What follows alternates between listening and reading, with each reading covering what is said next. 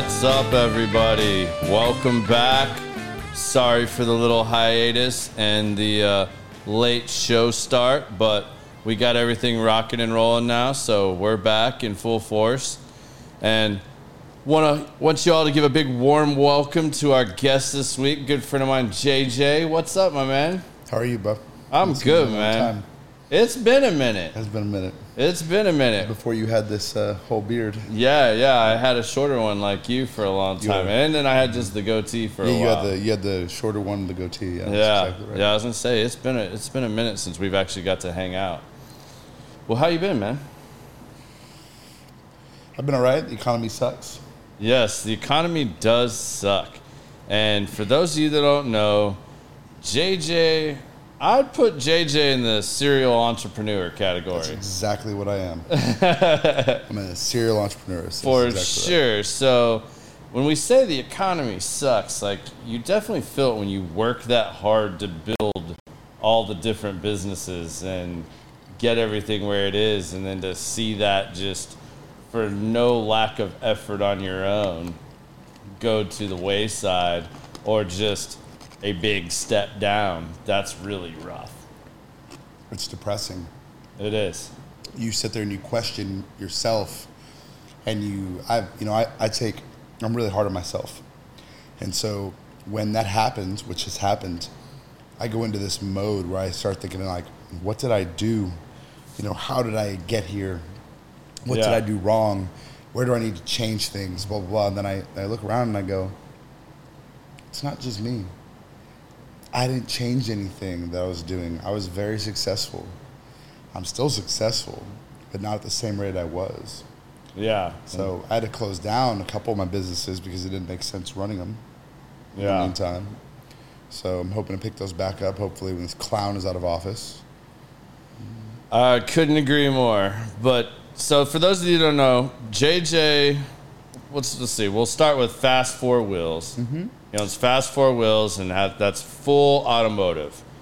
Whatever your automotive needs are, whether it's auto body, motor, suspension, transmission, whatever, he's got full service there.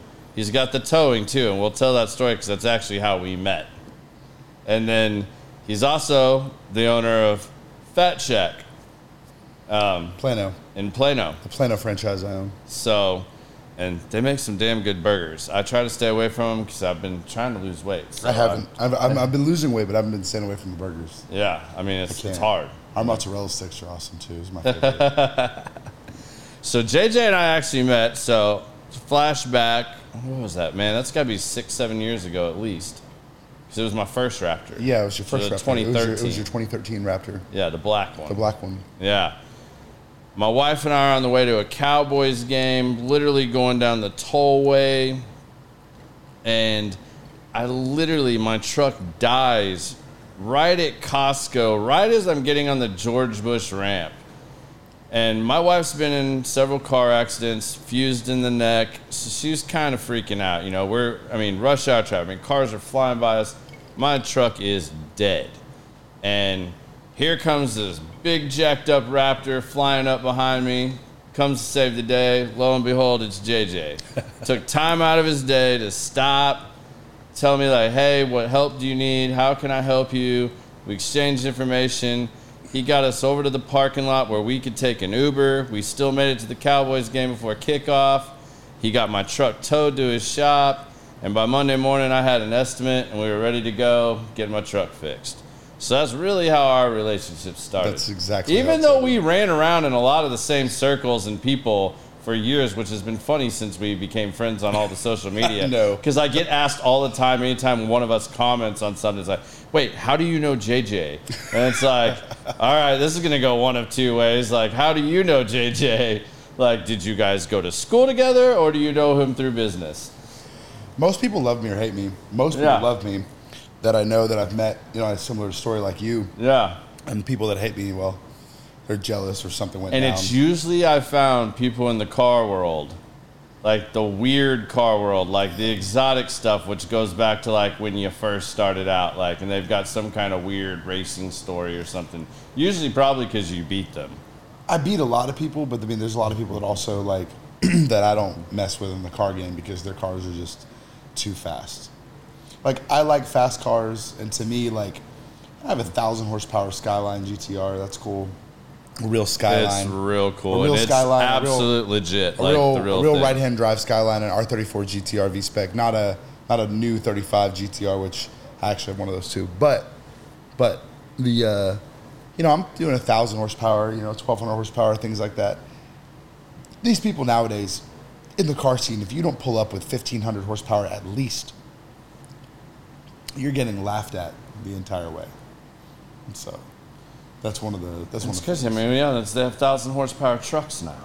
Yeah, but I mean, at the end of the day, like it's how you put down that power, right? Power to weight ratio. Yeah. So like, like I drive, you know, I drive, I have a Lamborghini, Lamborghini Huracan Spider, Mm-hmm. and that thing, I have a VF tune on it. I have intake filters. I have Capristo exhaust.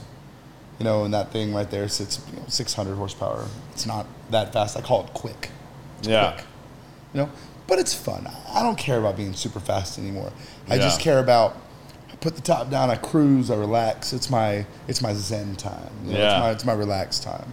So Yeah. but back then I was all about beating everybody in the power and that's what I did back then. Then when cars changed, it all changed. That's when I kind of grew up a little bit more and I was like, eh, I don't really care about being the fastest.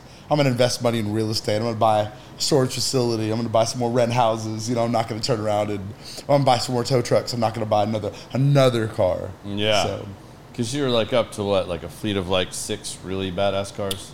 I have 17 cars. 17. Okay, so I've missed several. And But I mean that's all my vehicles. yeah, So I have a couple work vehicles in there that aren't cool. Right. No, but like I got like five, six, seven nice cars. there's six or seven is what I'm referred to are Yeah. the ones that like Yeah. you go riding around. in, A hundred like- percent all the time. Yeah, yeah. Plus my motorcycle. Yeah. I still have it. Yeah. I can't. I couldn't do a motorcycle, and not in this state, man. I, I love bikes, but just not in Texas, man. It's just too much. Not now in Texas. Yeah. We used to be able to in Texas. So all these people from California started coming over here. At 250,000 people a month. Yeah. And now that they're here, you know how long it took me to get here? Just in the traffic jam I was Yeah. in? We don't have traffic like this. I was normally. working on all these like fast four wheels jokes for that. Oh, like yeah. I just I just didn't have one that was really good. You know where Fast Four Wheels comes from? Where? Comes from?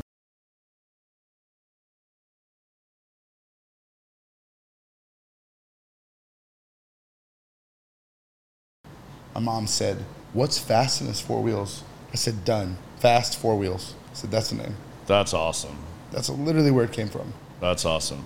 Well, why don't we why don't we back up and tell everybody how you got into the car business? Because I think that's a really cool story. Like I remember when you shared. So like how I started started from like like when I was little and what led me into it and then what Yeah, led and into then it. the and then let's talk about like the Sure. skylines and stuff. Sure. Yeah. Yeah. All right. So, um, I grew up poor, not poor, but I was low middle class. Yeah. Uh, my mom spent all of her hard-earned money on the education. Yeah. So she did put me in private school, but we didn't have money for anything else. So you have those you have those private school kids that have everything and parents pull up in their BMWs and Range Rovers and stuff. My mom had an old Ford Taurus in the line to pick me up at school. All the money, all of our money went to my education. That was it. We ate ramen noodles. We lived in a meager home. We couldn't keep up with the Joneses by any means with any of the other people at the school. Nothing, Yeah. zero. So I got a good education, let's put it like that. So as I was growing up, um, mother and father separated when I was like four or five years old. He passed away. My dad passed away of brain cancer when I was eight. So I was eight years old. So I remember in those times, because I was born 86, I'm 36 years old now. I asked my mom for a Nintendo 64. You know, all kids like video games because we can't really drive Yeah. yet. You know, we have our we have our bikes and stuff to bicycle around the neighborhood. But so I asked my mom for an N64. And also when Mario was huge. You know, Yeah. coming out the the new one. Golden Eye. The- yeah, and GoldenEye, Mario. Those are the two games Yeah. I wanted, and it was like the Mario in 3D. It was the first 3D. It's like whoa. Now you look at those graphics, so you're like, it's horrible, Yeah. it's so bad. So, See, I'm older. I can even go back to asking for a Sega and bro, bro, bro, Atari. whoa. I still had a Sega Genesis and Atari, Yeah. and I had Duck Hunter. No, we both had Duck Hunter. Yeah, yeah. in, in 2D. the trackpad Yeah, yeah, all all that. that. I had all that, but remember, this was Biz when is laughing at this us. is when I wanted I wanted the N64, right? The the new new system. Yeah. Yeah, Wave Runner, GoldenEye, all that stuff. Yeah. So my mom looks at me and goes, Jay, anything you want in this life, you're gonna have to get on your own. I can't afford it. And I was like, I remember, looking up at her and, and I was like, okay. I mean, as a kid, you're not gonna be like, oh, we didn't have money normally. So I was like, Yeah. okay, I'll figure out a way. I really want this game system. you Yeah. know? I want this game console, you know? So that day, I jump on my mom's off-brand e-machine computer because we couldn't afford the Dell, Yeah. you know, the nice one. or anything. Yeah. We had the 56k dial-up modem. DSL had are just come out. AOL 2.0. Yeah, we couldn't get that. Yeah. We got the we had the dial-up modem. Yeah. So I got on there. I printed off car wash flyers. Car wash flyers, and I put them on. I went down, I went around the whole neighborhood, and I put them on every door in the neighborhood. Scotch tape and flyers. Car wash, and I put eight dollars with a little menu on it. I made it up myself in my head right then and there. Yeah, use your water. I bring my own soap. So, long story short, that progresses let's go from eight years old to let's just say 10 12 years old now now i'm mowing lawns and washing cars the whole neighborhood knows me i got a bicycle with a red wagon i'm not, I'm not, I'm not exaggerating with you Yeah. a red wagon and i have a rope that i tied to the wagon and i pulled this wagon from the seat chair of my bike to people's houses i'd strap a lawnmower on my wagon and i'd bring my lawnmower to people's houses Yeah. I mowed lawns for twenty five dollars. Those were the good old days when you could Yeah. do that. I mowed people's lawns, washed cars. I didn't really have a childhood or a life. I did to an extent, but not like normal kids. Yeah. I saved up fourteen thousand dollars by the time I turned fifteen. Damn, that's impressive. Stole my mom's car when she wasn't around. She had a Buick Regal at this point in life. Took my buddies on the weekend. We drive to Ardmore, Oklahoma. No license. No licenses. I had an ID card. And I drove to Ardmore, Oklahoma to a public auto auction that I found. Heard some guy talking about it. This is back in the days of the green sheet. And for any viewers that don't know what the green sheet is, if you're Yeah. younger, the green sheet was your Craigslist back then. Mm-hmm. So what I did was, I bought cars at this public auto auction. I brought them to my back to my mom's house. My buddies and I would wash them, detail them with a new finish, NU finish, and I'd put them in the green sheet. and I'd sell them. By the time I hit 16, 17 years old, I had about sixty thousand dollars saved up in a shoebox in my closet. So like a point your mom thought you were like selling drugs or something crazy because So I mean, I go she, she sees the cars. And So my stuff. mom, no, so they didn't have cars at this point yet. I almost had the cars. I'm Yeah. almost, I'm almost there. So at this point, I have a lot of connections in the car world, right? I'm buying and selling cars when I'm 14, 15, 16 years old now. I'm buying and selling cars, buying and selling cars, bringing cars from the auction, selling them. My mom finds this shoebox. It was, it was in a shoebox with another shoebox on top of it, with then shoes in it. My mom was cleaning crap out of this closet that I had. She had her old crap in there anyway Yeah. dumps my shoebox over and there's nothing but money everywhere. So I get home, my mom is counting money on my bed. And I walk in, I'm like, what are you doing? She's like, where did you get all this money? I'm like, don't touch my money. It's my money. I've, I've saved since eight years old. I have plans with that money. Don't touch that money. So I told her, yeah, she asked me if I was selling drugs. She asked me what I was doing Yeah. and everything. And I'll be honest with you, man, to this day, I, not a lot of people can say this. I haven't touched a drug in my whole life. Nothing. I've never tried weed, nothing, nothing. So something that I knew I needed to stay away from because I have an addictive personality. Yeah. If I like Closet as a woman, I drink it all the time, hint, hint. Yeah. If I like cigars, I'm gonna smoke them. So I was like, I'm just gonna stay away from drugs. because I heard people say they're awesome.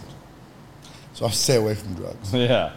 So I'm making connections in the car world, and I hear about this guy named Sammy. He's at, uh, located at Northwest Highway and 35. And he has this skyline. I'm like, ooh, I know what that is. I know what skylines are. How people don't know what skylines yet? Fast and Furious has not come out yet. Yeah. We're close. Yeah, it's coming. It's coming. It's almost there, but people don't know about skylines. You do in Japan. You do all over. You know, if you're if you're a real tuner kid, a real racer, you know what skylines are.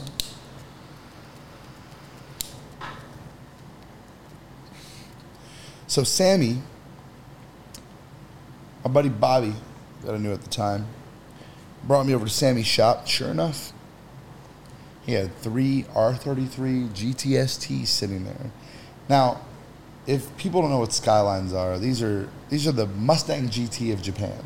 It's all Yeah. it is. And these are the rear wheel drive turbo models. These are not the GTRs. We'll get to that.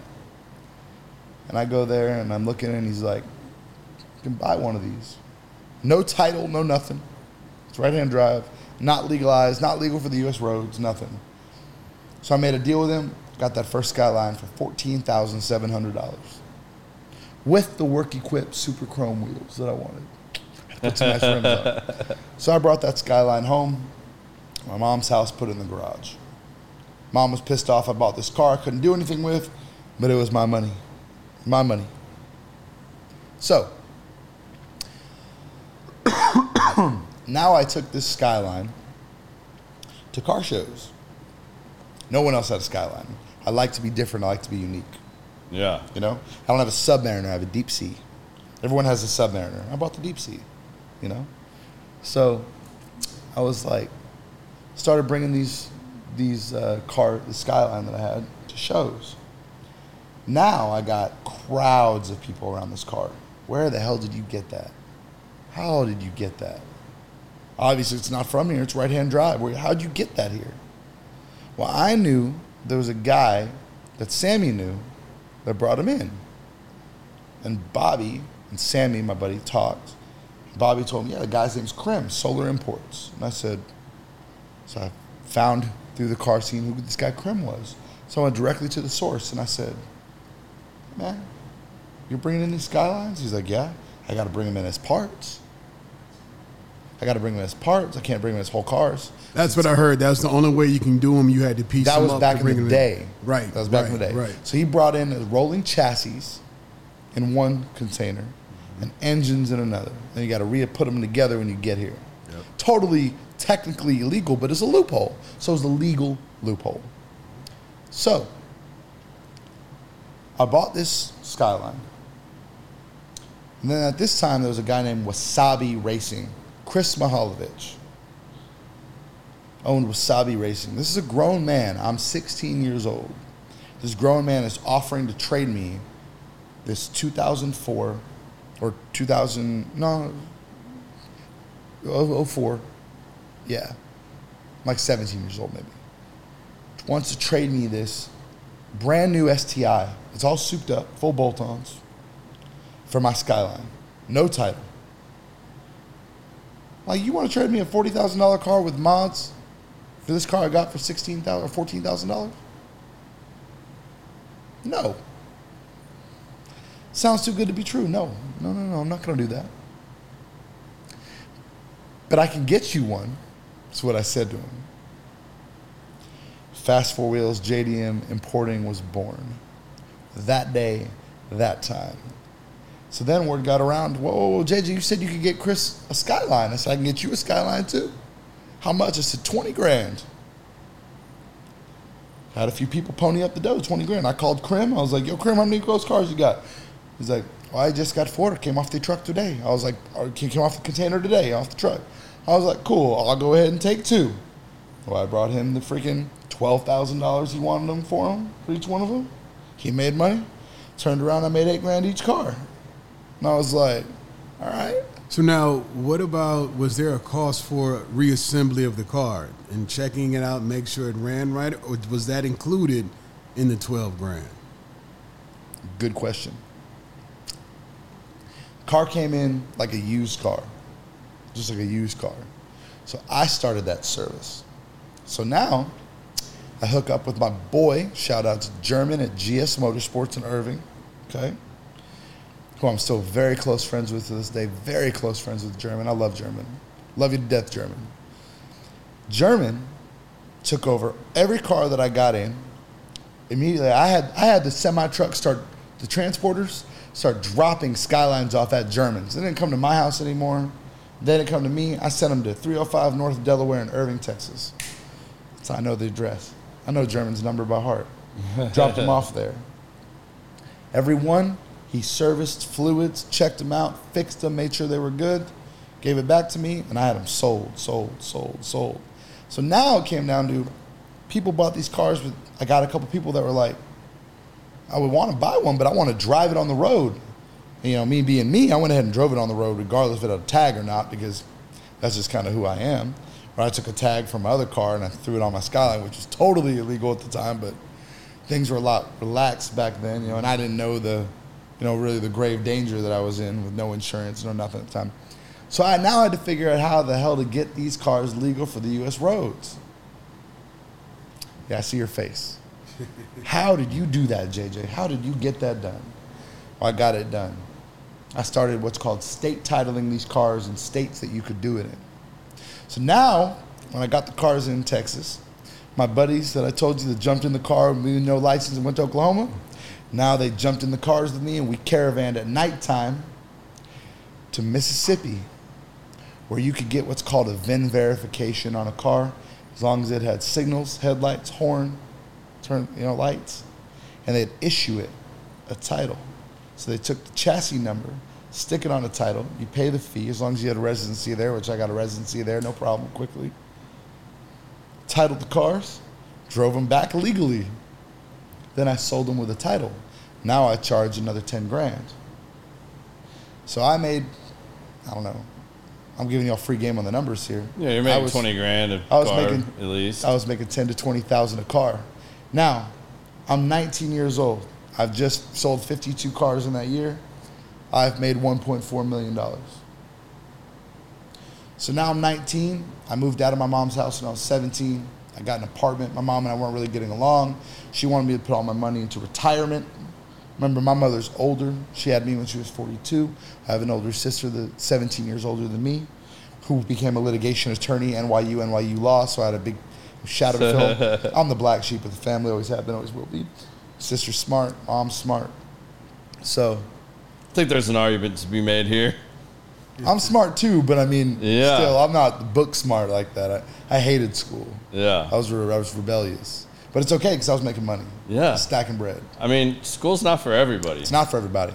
And there's ways to be very successful, as you're proving right here, right now, with taking a little bit of common sense and going after something you're passionate about. This is a master class right now. Th- this Go is ahead, a go ahead. master class. Wait on till we get into real estate taxes and debt because I'm not there yet.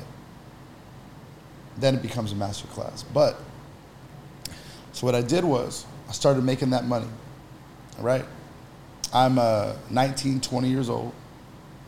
And I say, I don't need to be renting an apartment anymore. I need to buy a house.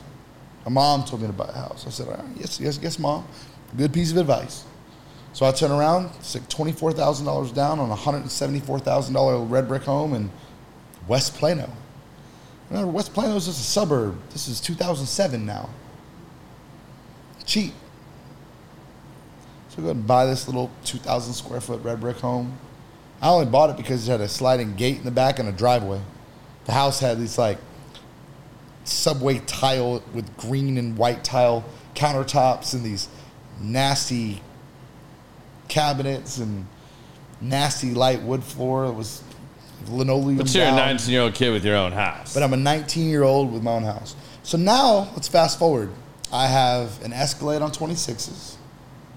I was the first one with 26s in Dallas, Texas, on an Escalade. First one. I had that. I had an NSX, Champion White NSX, What year? What year? 91. I'll show you a Yeah. picture when we get done. I Champ- told you you were gonna lose your mind on this Champion one, White Biz. in a sec. So keep in mind, Champion White they only made 200 Champion White. Yeah, no. I s- so I got that car on trade, plus my Escalade and my Busa, for an R34 GTR that I sold to a guy named Tex in Longview, Texas. Plus a cashier's check, fifty-five thousand dollars. Man. So I was racking in the money, bringing in cars. Now I'm bringing in cars via California. I got a new connect now. So I'm flying out to LA. By the way, I was in high school, guys. Yeah. I almost absence failed WT White High School. So let's go back to my school real quick. So I was in private school. Yeah. this is where we have a lot of mutual friends. I was in private school. Mom said, or yeah, private school. Got out of private school, went to public school for three, four years. Mom told me I was becoming a thug. Put me back in private school, eighth grade. So eighth to eleventh grade, I was at Lutheran High School, Dallas. I hated that school, and I hated the people there. And I hope they, I hope one day they see this podcast and know that I, I dislike that school, everything about that school and everything, because I, I don't respect any of them. Some of the people that I met there were good, very few. Other than that, don't respect anybody there. Didn't learn a lot there, to be honest with you. So, went to WT White in 11th grade. I withdrew myself from school when I was in when I was in 11th grade because I was missing too many days. wasn't doing my work. So they told they gave me all these ultimatums. So I said I'm not coming back. Uh, you get your winter break in December. I said I'm not going back to that school. Took two months off. Mom was telling me every day I need to enroll in school. I need to get in school, get in school. Finally, I knew I didn't want to be a dropout. I just didn't want to be a dropout. And I was like, all right, I'll get back in school. She enrolls me in WT White High School. I go there. I absence fail. Teachers know I'm smart, love me, respect me, made some friends at that school. I absence fail because I'm going back and forth to LA. I'm making car deals. I'm spending, I spent $109,000 on cars that I'm about to make three, 400,000 on.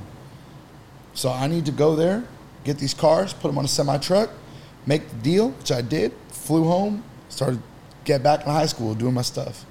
Nobody knew how old I was. They assumed I just had a baby face that looked young. I was young. Making deals in LA. Would come back, bought a Chrysler 300 right in 05 when they came out. In, in 04, I had a 05 Chrysler 300C. Yeah. I parked that I parked that bitch right next to the fucking principal's car, in the teacher parking lot of WT White because I don't want everybody to get mess my shit up, right? So they call me in into school one day and she goes, "I'm sorry, you can't come back here. Love you, JJ, but you got to go to Texans Can Academy." I said, "What's that? What's Texans Can Academy?" Oh, that's that school in Farmers Branch where the police are at always because it's all the gang member kids and the pregnant girls that go there. So now I go there, now I go there, and I'm not a badass. I don't know how to fight compared to these kids. I don't bring guns and knives to school like these kids. So I said, I need to buckle down, do my work, get the hell out of here. I need to get done. So it's 2005. I stayed there for, I, I stopped buying and selling cars for two months straight. Talked to my counselor, Miss Rodriguez.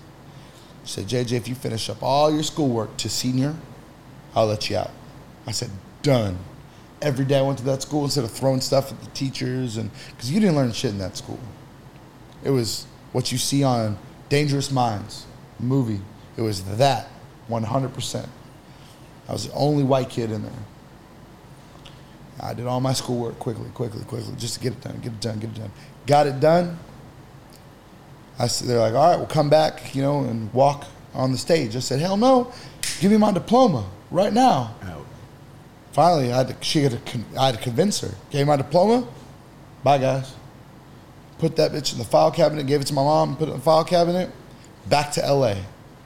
Back to a guy named Kuniaki that I was dealing with at the time at Wall International. Buying cars. He's importing cars from Japan. Showing up. Yeah, I want this one, this one, this one, this one. No titles. No problem. No problem. so then this guy came up that I met that I became friends with back in the day.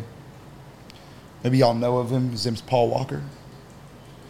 Well, he he had a uh, he had an R34 Skyline, So at this point, I turned, I was, you know, 19, 20.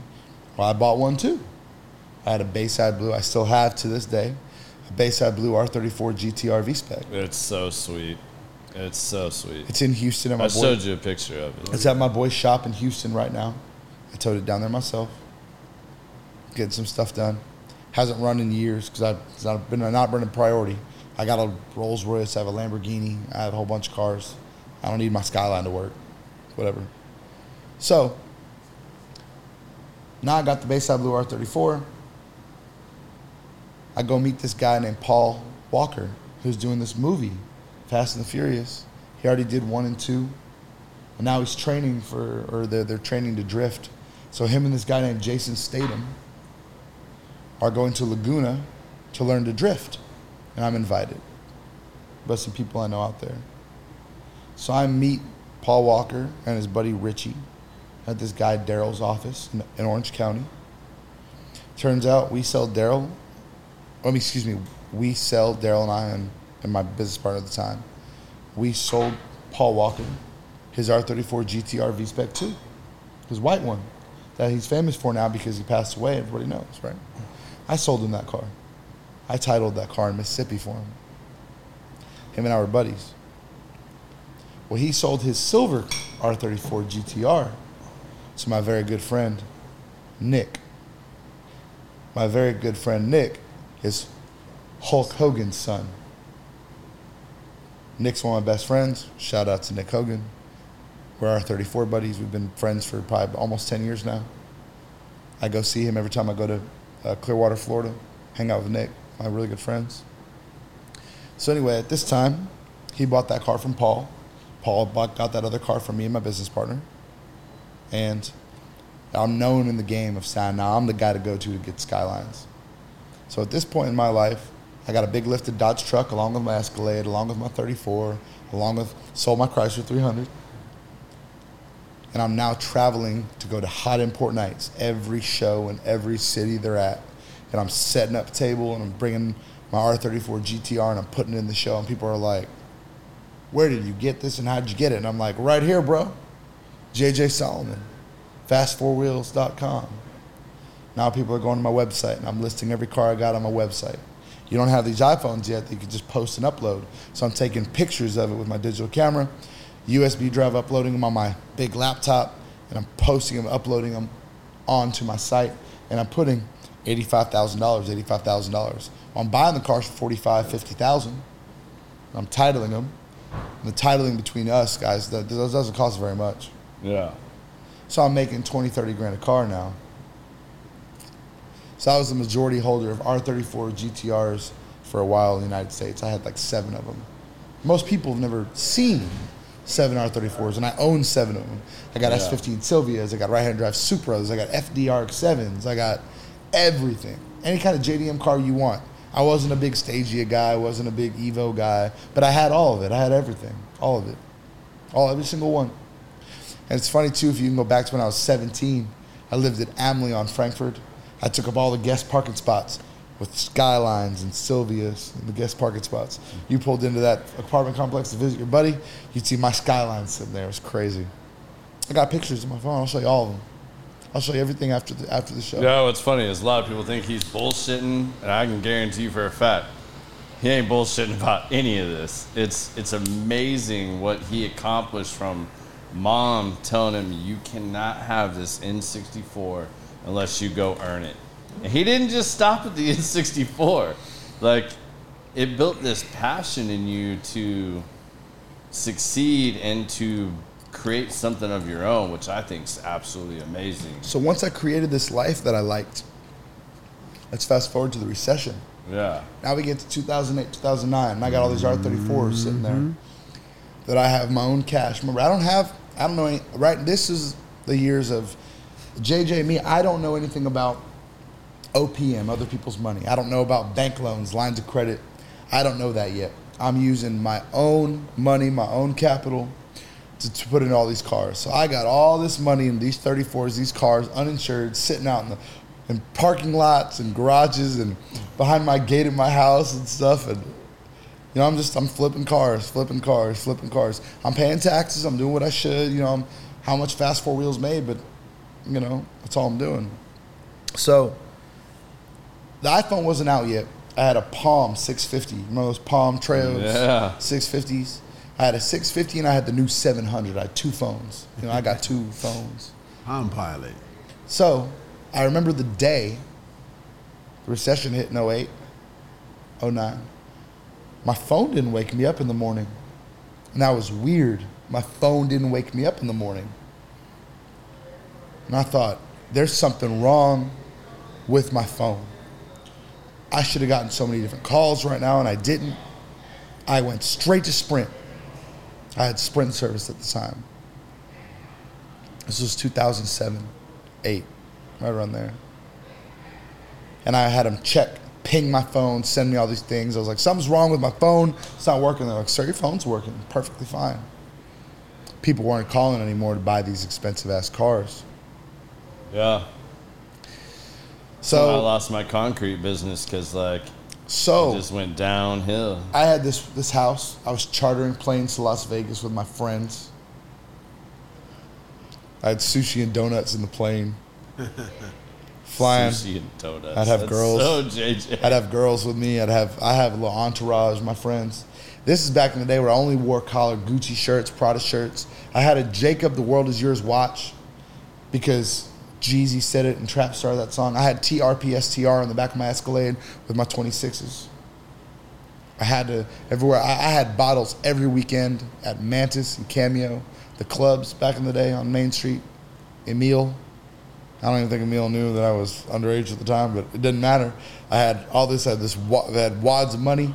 All these these girls would pile out of my Escalade, pile in and out of my Escalade to go into the club, and I had tables. But I didn't want my lifestyle to stop. Who would? It was amazing. It was amazing. It was so much fun.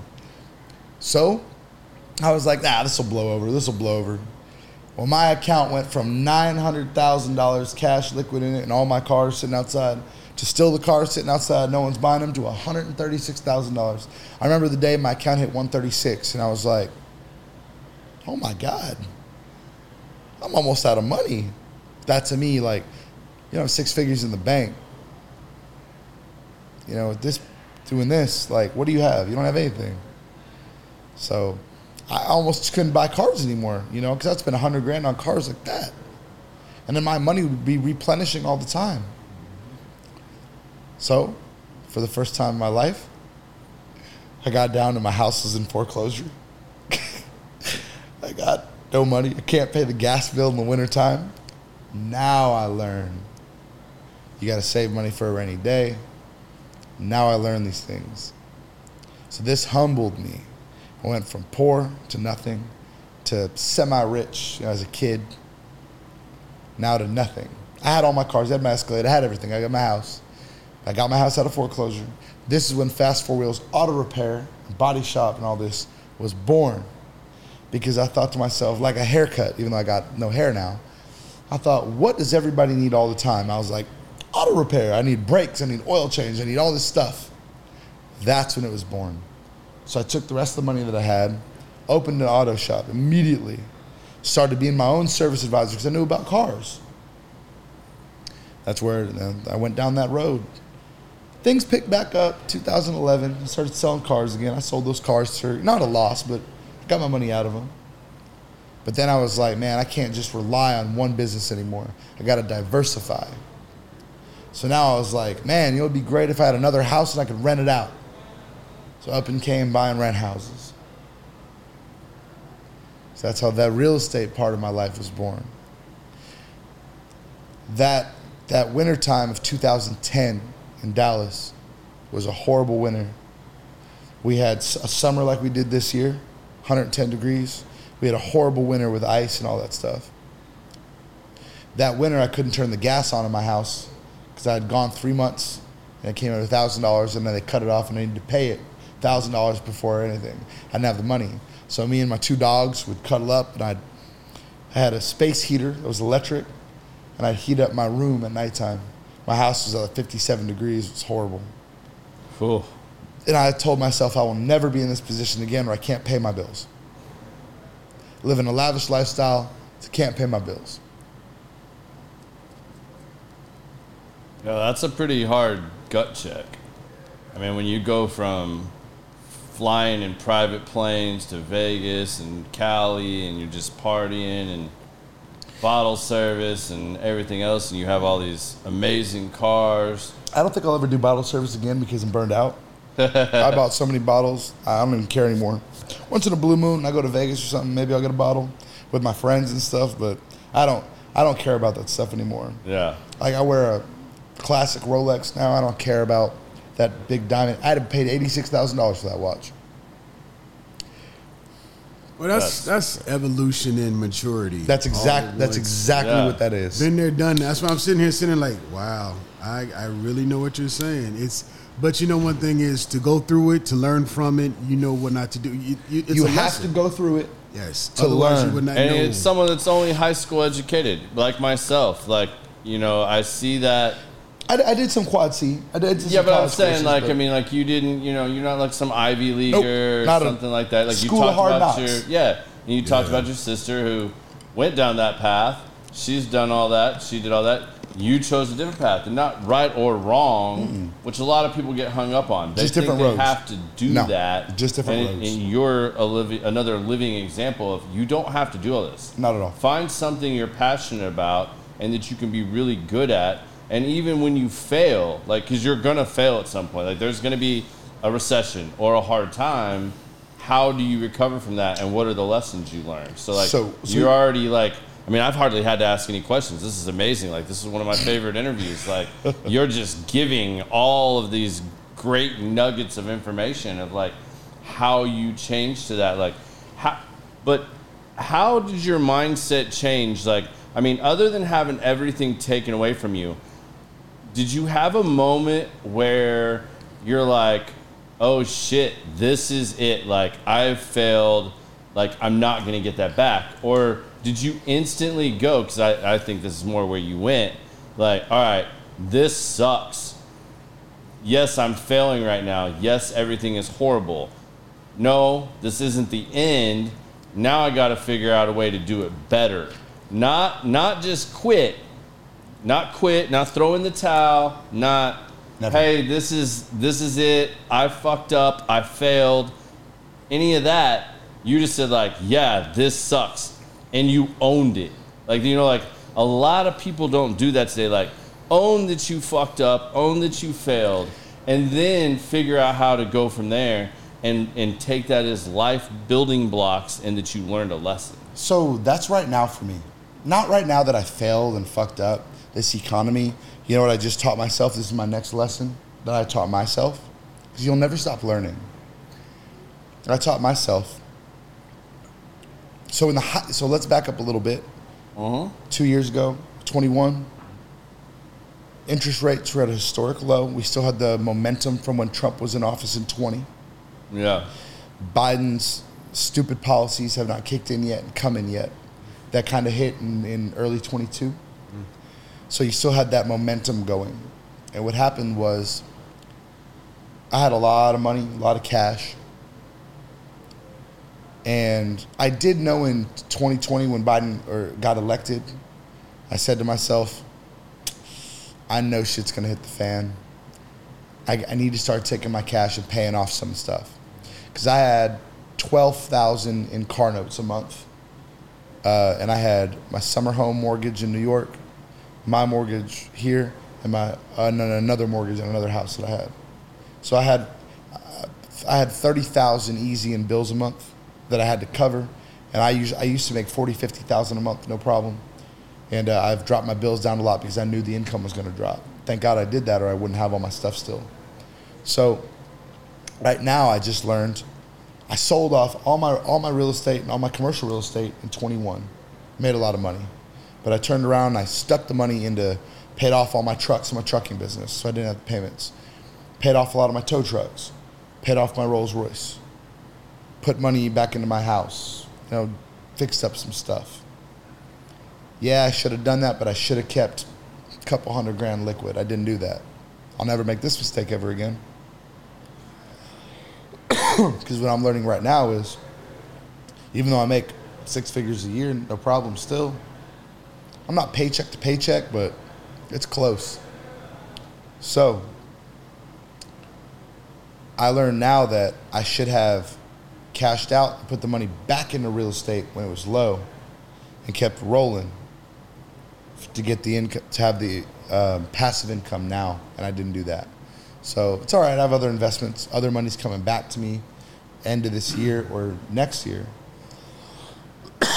Excuse me and so when it does first thing i'm doing is buying more houses and another storage unit another storage facility so that's literally, I've been looking at storage facilities, looking at them. I'm putting a fund together right now, other people's money and my own, to jump back in it. And I know now what to keep, what not to keep. Second lesson, second recession. Now I'm bulletproof. Now I know what to do. Now I know where to diversify and what to do. So. That's awesome, man. Like that's there's so many great lessons in this to unpack. Like I almost don't even know where to begin. Um, so let's go back to that. I, I mean, when, when you failed, let's go to the first recession. When you failed, then couldn't pay my gas bill, thousand dollars. Couldn't pay your thousand dollar gas bill when you were spending thousands of dollars on outfits, partying, whatnot, yeah. just weeks prior. Not weeks, months, months, prior, sure, months, months prior. weeks. Yep, yep. Wherever you're at. Yep. How did you maintain the mentality of not being this is it and throwing in the towel and going and getting a nine to five or doing any of these other things that a lot of people would do to say no i'm, I'm just going to buckle down and figure this out so there's nothing wrong with at that point going and getting a nine to five and i probably should have done that i should have gone out and got a nine to five right then and there part time or something, just have some money coming in, like my groceries coming in, you know, mm-hmm. something like that. But I didn't do that. Instead, like at that point, you know, I had trucks, I had different things, I had assets that I could use to make money. Now, if you don't have those assets or things like that to make money, just turn around, and go grab a nine to five, and just just know like it's not it's not game over until you're until you stop trying.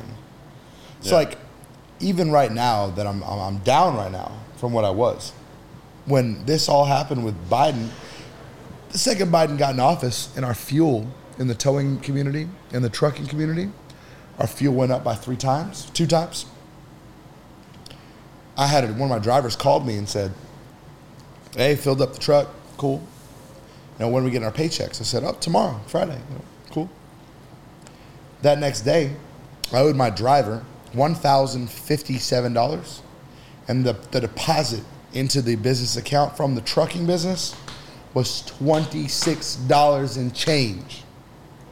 That's when I called all my guys and I said, Guys, I'm sorry to say, park the trucks. We're done. That's why if you look at the news right now, Yellow, that big company, they 109 years they've been in business in trucking, they just went out of business. When the day that I surrendered my US DOT number, there was 360 other mom and pop trucking companies that surrendered theirs as well that day. Every week, there's more that surrender their, DOT numbers. Why do you think food's so expensive right now? Yeah, it's inflation, but at the end of the day, how much does it cost to get it from point A to point B? Freight, refrigeration, everything cost has gone up. Problem is everything's gone up, but you can only pay so much for it. They're not paying truck drivers, big companies much. So if you're not a big company like Stevens Transport that does refrigerated only, CR England, Prime, Swift, those companies that have millions and billions of dollars that can weather the storm, that have their own insurance companies that get three dollars off of fuel because they're buying a million dollars in fuel a day for all their trucks from the, these big companies. But you don't have that, you can't contend. Can't do it. So I shut down the trucking company and I damn near shut down the towing company. I got like two trucks running out of the eight, nine that I have. I got a small yard in Denton, bringing cars, not making any money right now. My restaurant's breaking even, not making too much money. I bought that because all my other businesses were flowing so well that I could break even on the restaurant. Because with certain businesses that you buy that are new, and if people don't understand business, usually on a business like that, year four is your profit is when you're profitable. You got all your loans taken care of. you got everything paid off and you're still using all your equipment. Right, right now, I still got my restaurant. I'm still paying off debt. I'm still paying off different things. So year four is when all the debt's paid off, everything, and you got clientele that knows who you are now. They're coming to you regularly. You're known in the area and everything. So, don't get me wrong, Fat Shack's awesome, but like at the end of the day, we're not sitting here making buku's money. So right now, I'm making very little money opposed to what I was making. So it's a good thing that I think 2020, 2021, I said, I need, I need to get some of my bills, my expenses down. Because if I didn't, I'd have to sell my Rolls Royce. I'd have to sell my Lamborghini. I'd have had to sell my big badass house and all that stuff. So I was smart, but I didn't have enough to do what I wanted to do and maintain the lifestyle that I have have. So I've had to cut corners here and there. A lot of my rich friends that are, you know, make me look poor, they've had to cut some corners here and there. You know, overall, I go to this uh, Korean barbecue spot in Frisco called Gen. You heard of Gen? I've heard of it. I see you post about it all, the time. I go to Korean barbecue all the time. I'm a huge foodie. It's one of my things. I travel to eat. I love food. I love to eat different things, Yeah. different genres of food. They're down 13% this, this year, 13%. And he's doing an IPO. He's about to go public with his company, Mr. Kim. About to go, about to go public. Can't go public this year because all everything's down. So, a lot of things are going on right now in this economy in this world. It's crazy. You just got to weather the storm, and you got to know that it's going to get better. And if it doesn't get better, you have to change like a chameleon. Your the what you're doing in order to fit what's going on. So, for instance, you know I look at other business opportunities every day. You're going to change industries. It's all good. I got a buddy that does insurance. He's like, JJ, you know so many people, so many, so many people with money. I need you to help. I need you to get insurance licensed and help me sell annuities, life insurance, blah blah. I said, all right, Ty, I'll go ahead and do that. My buddy Ty. So, I partnered with Ty. I got my insurance license recently, and I'm helping him gather people that are doing annuities, or doing life insurance, learning that business. Doesn't mean I'm going to stop my auto repair business. Doesn't mean I'm going to stop body shop. Doesn't mean I'm going to stop my exotic rental business. I do that too. I do exotic rentals. Those are down, super down. Who's paying fifteen hundred dollars to rent Lamborghinis right now? Not my Lamborghini. We have other Lamborghinis that I own as well that we do with, Yeah. right? But it's everything's down right now. So you have to adapt to what's going on. The people that, like you said earlier, when you said to me, "How did you not just throw in the towel and quit?" I didn't. Instead of quitting, I had to shift. I had to adapt. I had to move. Yeah. Right. So that's what it's about. It's all about that. Being in business is like that. Your economic trends, they change. Right? They change. If you learn anything, uh, study anything, study macroeconomics. Right? Figure out the trends, figure out the change. Talk to people that are older. A lot of my friends, I'm 36. A lot of my friends are 60, 50, 60. They tell me this is exactly what happened in the 70s. This is exactly what happened in the 70s. We're doing it again. They know what to do. They remember this. They said, "Oh yeah, Yeah. we did this already. Yeah. We know what's going to happen." I don't know. So when they tell me this, I listen. I don't listen to a lot of people about things. I listen to people that are successful and they've done it. yeah. You know, like I'm gonna listen to, I'm gonna listen to, I'm gonna listen to a sportscaster about the Cowboys, right? Because he knows about football and probably about the Cowboys. I don't know more than he does, Right. but I'm not gonna listen to my mom about it. She doesn't know anything about football, Right. right? So where where are you where do you lean outside of your network to gain information to learn about trends, about other business opportunities? What how do you approach that? So one thing that I do, I'm an old soul. I watch the news every night, which I'm weird about. I watch local news because it's our local economy, but I also watch what's going on in the world. I always keep up with that. Um, I talk to people that are smarter than me. I surround my, I don't surround myself with anybody. Like let's let's be real here for a second. Like not when I'm real for a second. I'm gonna be real, real. I don't have friends that bring me nothing, uh, no value in life. If you're my friend, if we hang out, when we hang out, we're talking money, we're talking business, we're talking cars, we're talking politics, we're talking about things that matter. I'm not gonna sit here and talk about the bricks on the wall or how good that cigar is. Yeah, it's a good cigar. Yeah. Cool. I don't care about that. Yeah. And if that's all you're bringing to the table, I'm not. I'm not. I'm not fucking with you. Yeah. I only talk with people and surround myself with people that, for the most part, are doing better than me. I got some that don't. I got a lot of people I mentor that I give this free game to. Like I had an Uber driver that dropped me off one night at my Rolls Royce, and he goes, "Whoa, bro, is that your car?" I said, "Yeah, it's my car." And he goes, "Bro, I need to get your phone number. We need to meet up for lunch. I'll buy you lunch. Like I need to talk to you." That guy listened to what I said, and he he's buying houses right now. He's getting rich. He's in his twenties. Smart guy. Yeah. I'm about to put a mentor program out there. I'm going to start mentoring people. Awesome. It's going to be a monthly thing. Yeah. Right? But it's going to be people that can sit down with me and actually, I can go, okay, these are the steps to getting wealthy. It's going to take some time. I'm here to answer all the questions. And I'm here to give you my people. I got a guy for mortgages. I got a guy for credit. I got a guy for this. I can help you with debt. I can help you do this. I can help you. I can tell you rate debt ratios. I can tell you what to pay off, what not to pay off. I'm smart. I know what to do. I've done this a million times.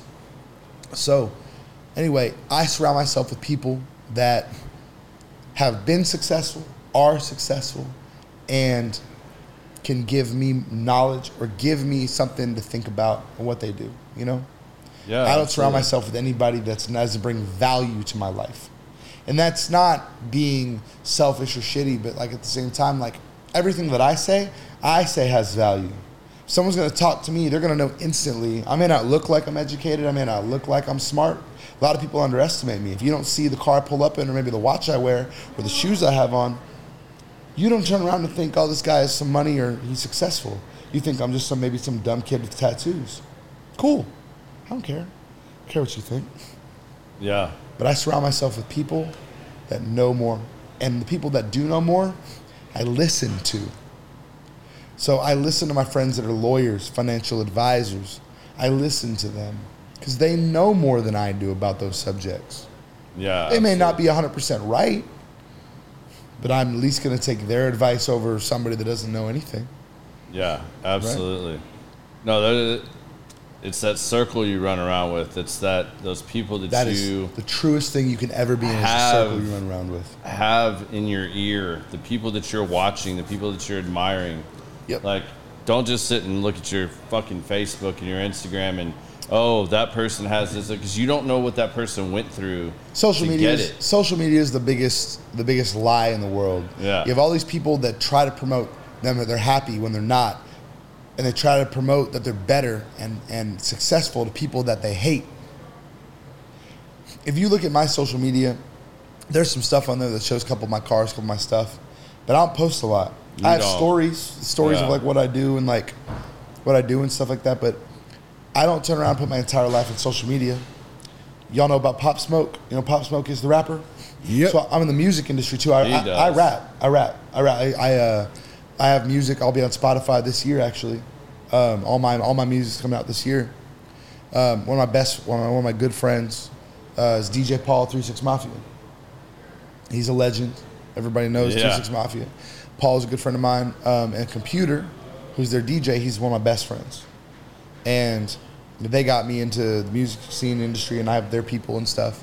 And um, Pop Smoke put his whole life on social media. If you look back and see why Pop Smoke, like the reason why he got killed, he got robbed. He was in a brand new Range Rover posting money. He got followed in LA back to his house, the Airbnb he was staying at, and he got killed. I don't put my life on social media. If I'm going on vacation, I'll post the vacation photos when I get home. After. Yeah. After. Because if you're coming to my house, you're getting that Glock 45 right to you. And my Rottweiler's going to tear you up when you come in the house coming for me. Coming for that money. Yeah, I mean, if you're if you're putting all that stuff out there, I mean, there's two different ways of looking at it. I mean, I drive a Rolls Royce every day. It's funny because people sit there and go, You're retarded for driving that car. I'm like, That's cool. When I drive that car, I got a Glock 357 in my glove box. We're in Texas. And I swear to God, anybody ever runs up on me that comes in correct, I have no problem using it. yeah, No one's getting over on me like Pop Smoke. 100%. I know, I know the attention that I get at the gas station. I, I watch my back. That's another reason why I like being a big guy. I'm not the most fit guy in the world or the biggest guy ever, but at the same time, you're gonna think twice before you're gonna come rob me. Yeah. And if you are, you got some guts. You better have three or four people out there because I'm gonna try to shoot every one of you, and I'm gonna, and I'm not afraid. I'm gonna grab you. I'm gonna fight you. I'm gonna take you down. I fought semi-pro for five years. I did jiu-jitsu, Muay Thai. I cage fought Lions Den and Addison. I was more fit and in shape back then, but I remember those days. yeah, you try to take my stuff though, man. I'm, I'm I'll co- my little my, my my hood side will come out. My non-private school side will come out. Yeah. Uh, WT White come come. flash WT White will come out at you. That's exactly right. yeah. I went to the colony, so I can say that I had lots of battles with WT White playing baseball and stuff. Didn't we beat you guys every time? Yeah, I mean, y'all had some pretty solid baseball players. I mean, a couple famous guys. I mean, Oh, Brian Holiday. yeah, Brian Holiday. You had, uh, I went to God, what's the guy that played that pitched for the Cubs forever? I mean, y'all had that dude through like Kerry Wood. yeah. Y'all had Kerry Wood, man. That dude threw 100 miles an hour in high school. Brian and I didn't get along very well. I think his girlfriend or something, and I flirted. He hated me. Yeah. He sat at the table in the corner with all the kids. A couple of his friends and our friends. You know who came out of uh, WT White? That's kind of famous now. Who's that? Johnny Simmons. It's a buddy of mine. Yeah. He's an actor. He was in uh, Evan Almighty, the oldest son. Okay. He was in Megan's Body, the movie. Okay. Johnny Simmons, that's my buddy. That's crazy. I'm proud of That's Johnny. cool, man. Proud of Johnny. So what do you see if you're still doing cars now? Because What'd he's say, sir? alluding to it. I'm a I'm a car. No. You gotta speak So- up because this fan Say over here. Oh, is- I can hear me hear myself, but y'all can hear me. So, in the world of cars and, and things like that, in this economy, and in the way people look at cars, chip shortages, all this other stuff, Yep. has that pretty much come to a halt right now? So the chip shortage, man, we're, we're kind of back on we're, we're kind of back on track with that. Um, anytime you get behind, right? Think about it. We got we got what? Let, let's look at it like this, right? Anytime you get back, let's say you get behind on money. How fast do you get behind on bills?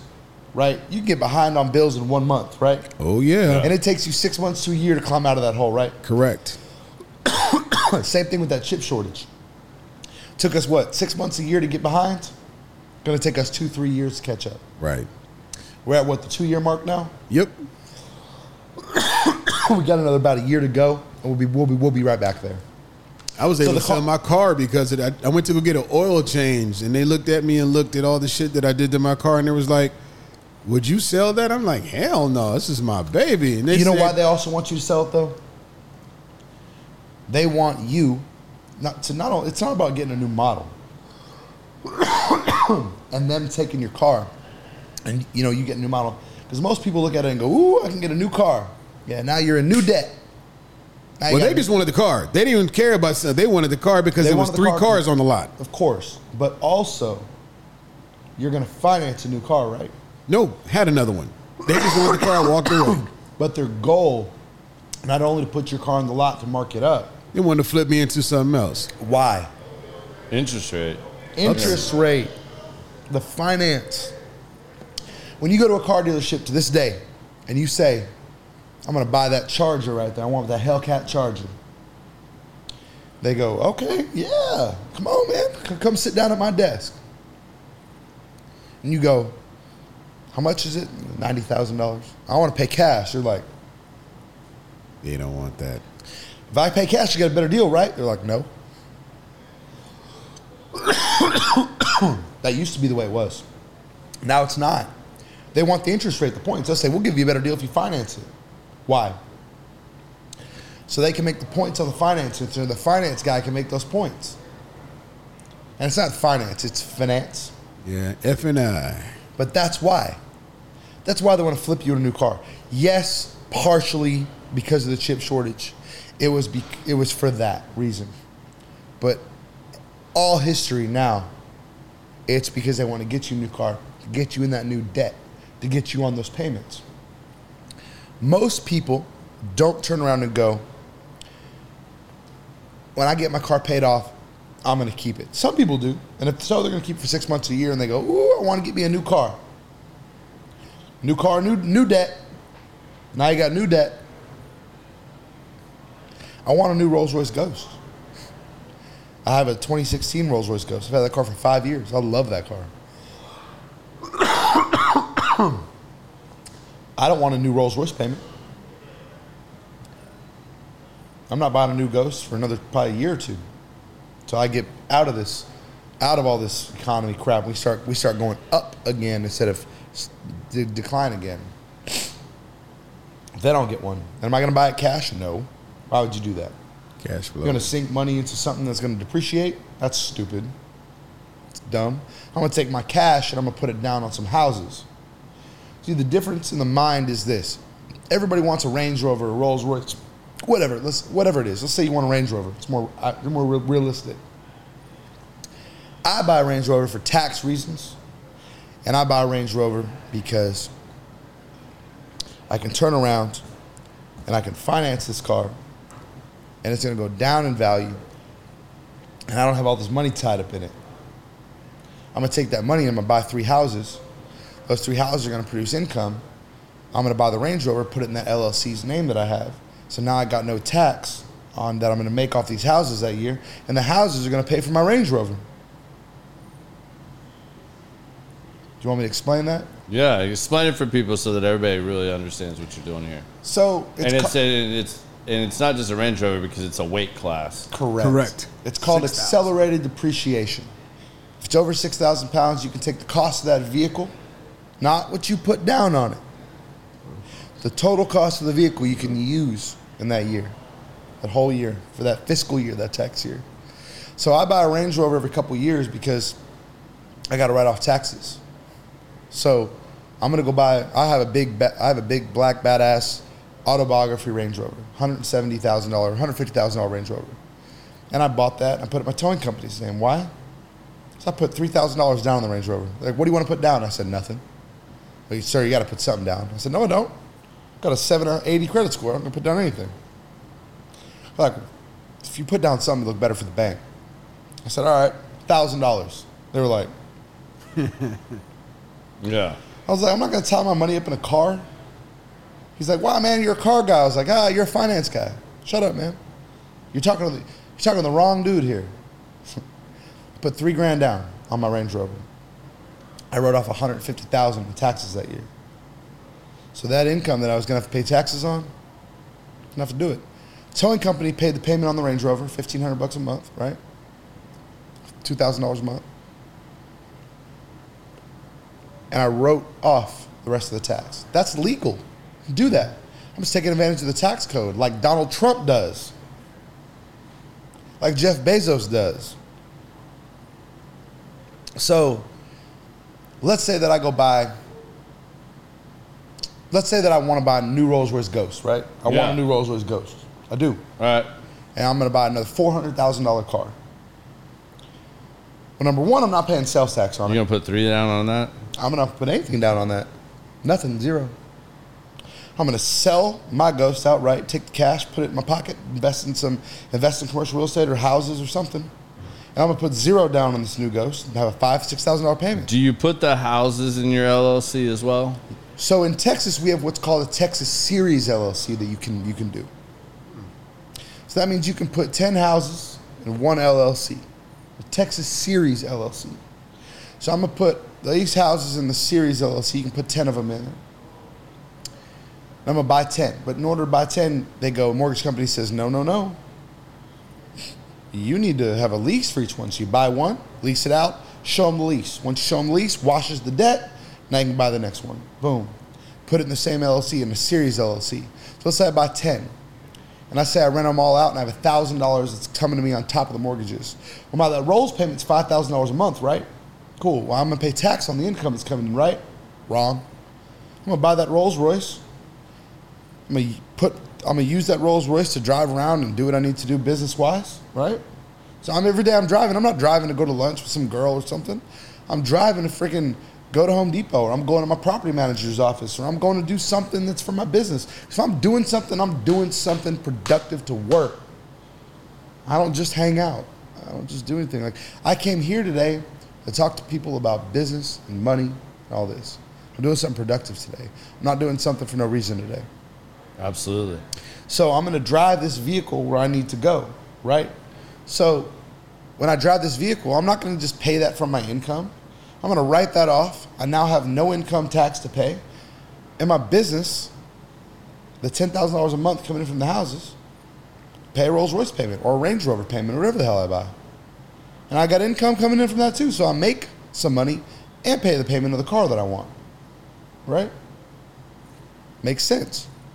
Right? Smart. A lot of people, they sit there and they go, oh, I want a Rolls Royce. They become a rapper. They get this check for a million dollars from your producer for when you get signed on your first label. They go take that money and go buy a Rolls Royce. When I want to buy a Rolls Royce or Range Rover or Lamborghini, I turn around and I buy an asset that's going to pay me. Then I buy that car that I want. And I put it in the asset name, and the asset pays for the vehicle. But now, when you say the discipline that has to be learned for this to work is patience. Correct. Because everybody think it's by next Wednesday, I'm going to go to the lot and go get You're the- right. I'm gonna go buy this car and I'm You're gonna buy right. this house. You're right. You're right. You're right. It's, it's the, the gratification of I used to instant work for- gratification. yes. Instant gratification. And that's the problem with social media and Gen Z and all these kids and stuff. They see everything immediately. You can snap your fingers and see everything. Beautiful women, cars, private planes, all right on social media. So you think, oh, this is available to me now, tomorrow. It's not. Buy the asset, get it working. It can be as quick as six months if you if you if you do your homework. Talk to a guy like me. Buy a mentor program like a guy like a guy like me that can set you up on what to do. So once you have three four houses, you have that passive income, and you still have your day job, which is no shame no shame in that game. You can now afford the car that you want.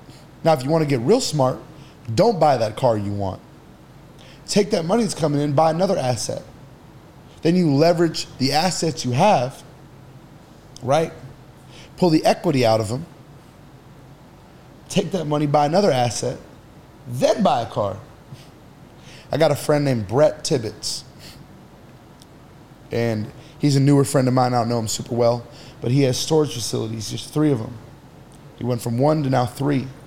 And he just bought his wife an F8 Ferrari, bought himself a Lamborghini Aventador SVJ, and he's hmm. building his dream house right now. You know why? He's an older guy. He did it right. Took a little bit. Did it right. Oh, Only took him a couple years. What's a couple years for the rest of your life? What is a couple years for the rest of your life? Another thing too is let's let's go back to when I lived in that red brick house, right? So that red brick house, I lived in that house for 12 years till 28 till 2018.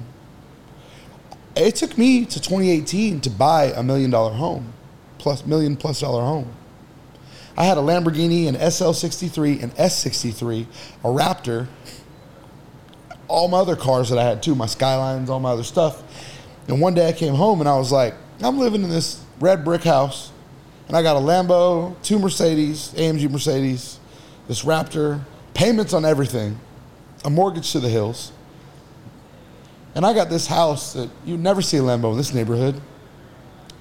It's time I had the house that went with the cars, right? So I want to, I want to be hood rich my whole life. So I sold the Lamborghini. I sold the SL63. I was about to sell the S63, but my girlfriend wrecked it, totaled it, while I was in New York working on one of my investment properties. I had one up there. And then I took the Raptor and I said, Hey, girlfriend, I'm gonna put this in your name. She said, Why would you do that? So, for two reasons. One, I'm gonna build your credit so you can be an asset to me if we're gonna be together in the future. So you can have good established credit. And I'll explain, remind me to est- remind me to tell y'all what established credit is here in a minute, okay? Gotcha. but I put the Raptor in her name. So now I am debt free, quote unquote. I got no cars in my name, nothing. So I have a free and clear name. Paid my credit cards down, right? Got rid of all those payments. I went from driving a Lambo and an S63 every day to a 2012 Ford Focus. All my friends laughed at me. When I showed up at their house, they're like, ah, JJ, you're in a Ford Focus. I said, ah, I said, wait, give me a year. Well, I turned around, stacked up money, took some equity out of my, my other house, took $100,000 in equity out of that red brick house, took 40,000 from my savings, dropped 200 grand down, or, you know, 100 grand, total 40 grand, and then I got 60 elsewhere. Put it down on my on my new home. Once I bought my new house, bought a new Lamborghini, got a Huracan now, bought a Rolls Royce. Now my friends are like, "What the hell? How did how did you do that?" I'm like, "Weren't you just making fun of me for driving this Focus?" It must get worse before it gets better. A lot of people will not take their little lifestyle down for six months or a year to turn around and level up to the next huge step up.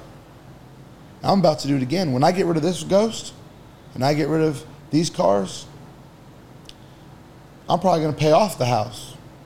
Mm-hmm.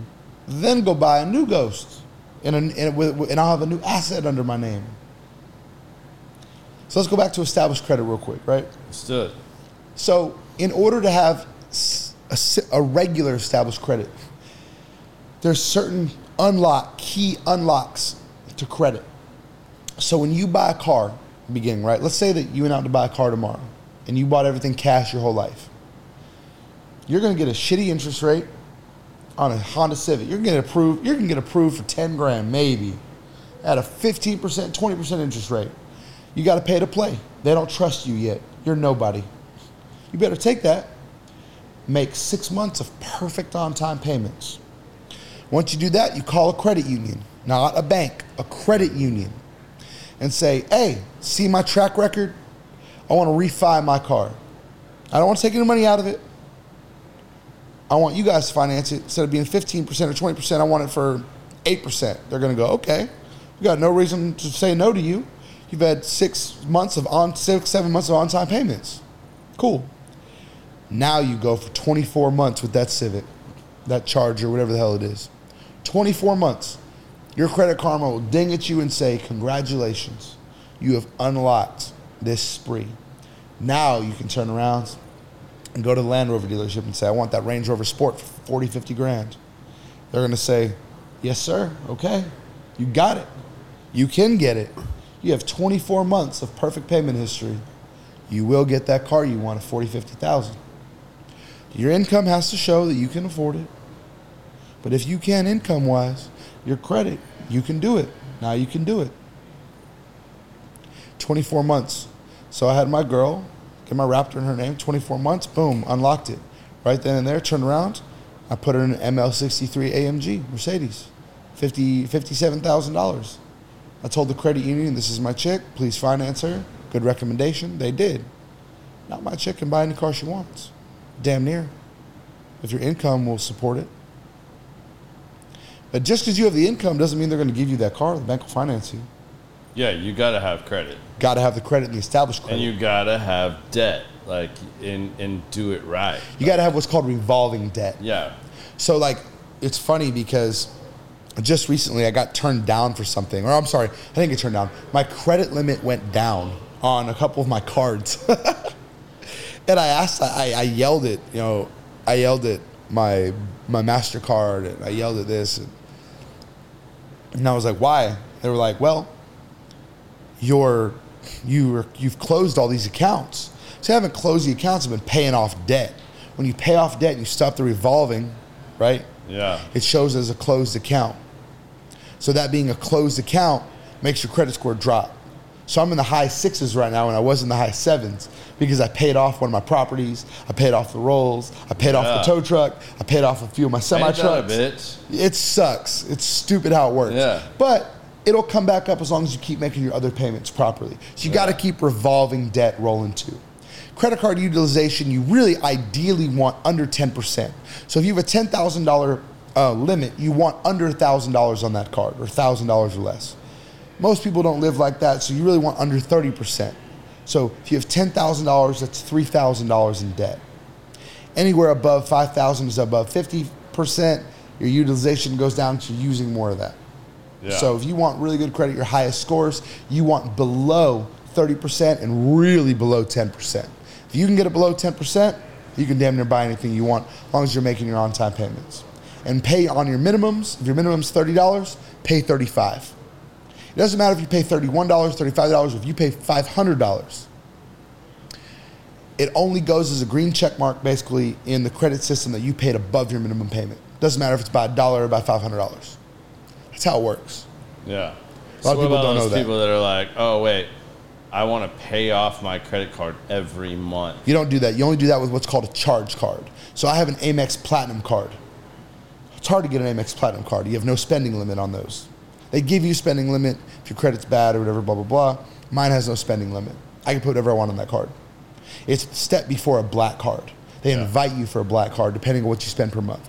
I don't spend three, five hundred thousand a month on my card. They're not going to give me a black card. I don't care to have a black card. I used to want one really bad. I don't care about the status symbols in life like that anymore. You know, I already drive a nice car, wear a nice watch, have nice clothes. Yeah. That I don't wear all the time, but whatever. So, that being said, um, if you want something like that, like if you want, you know, something like that, you have to spend all that money on that card in order to do it. But, like I said, if you go back to go back to that credit utilization, that is that's what it all comes down to. Is that? But a charge card you pay off every month. Yeah.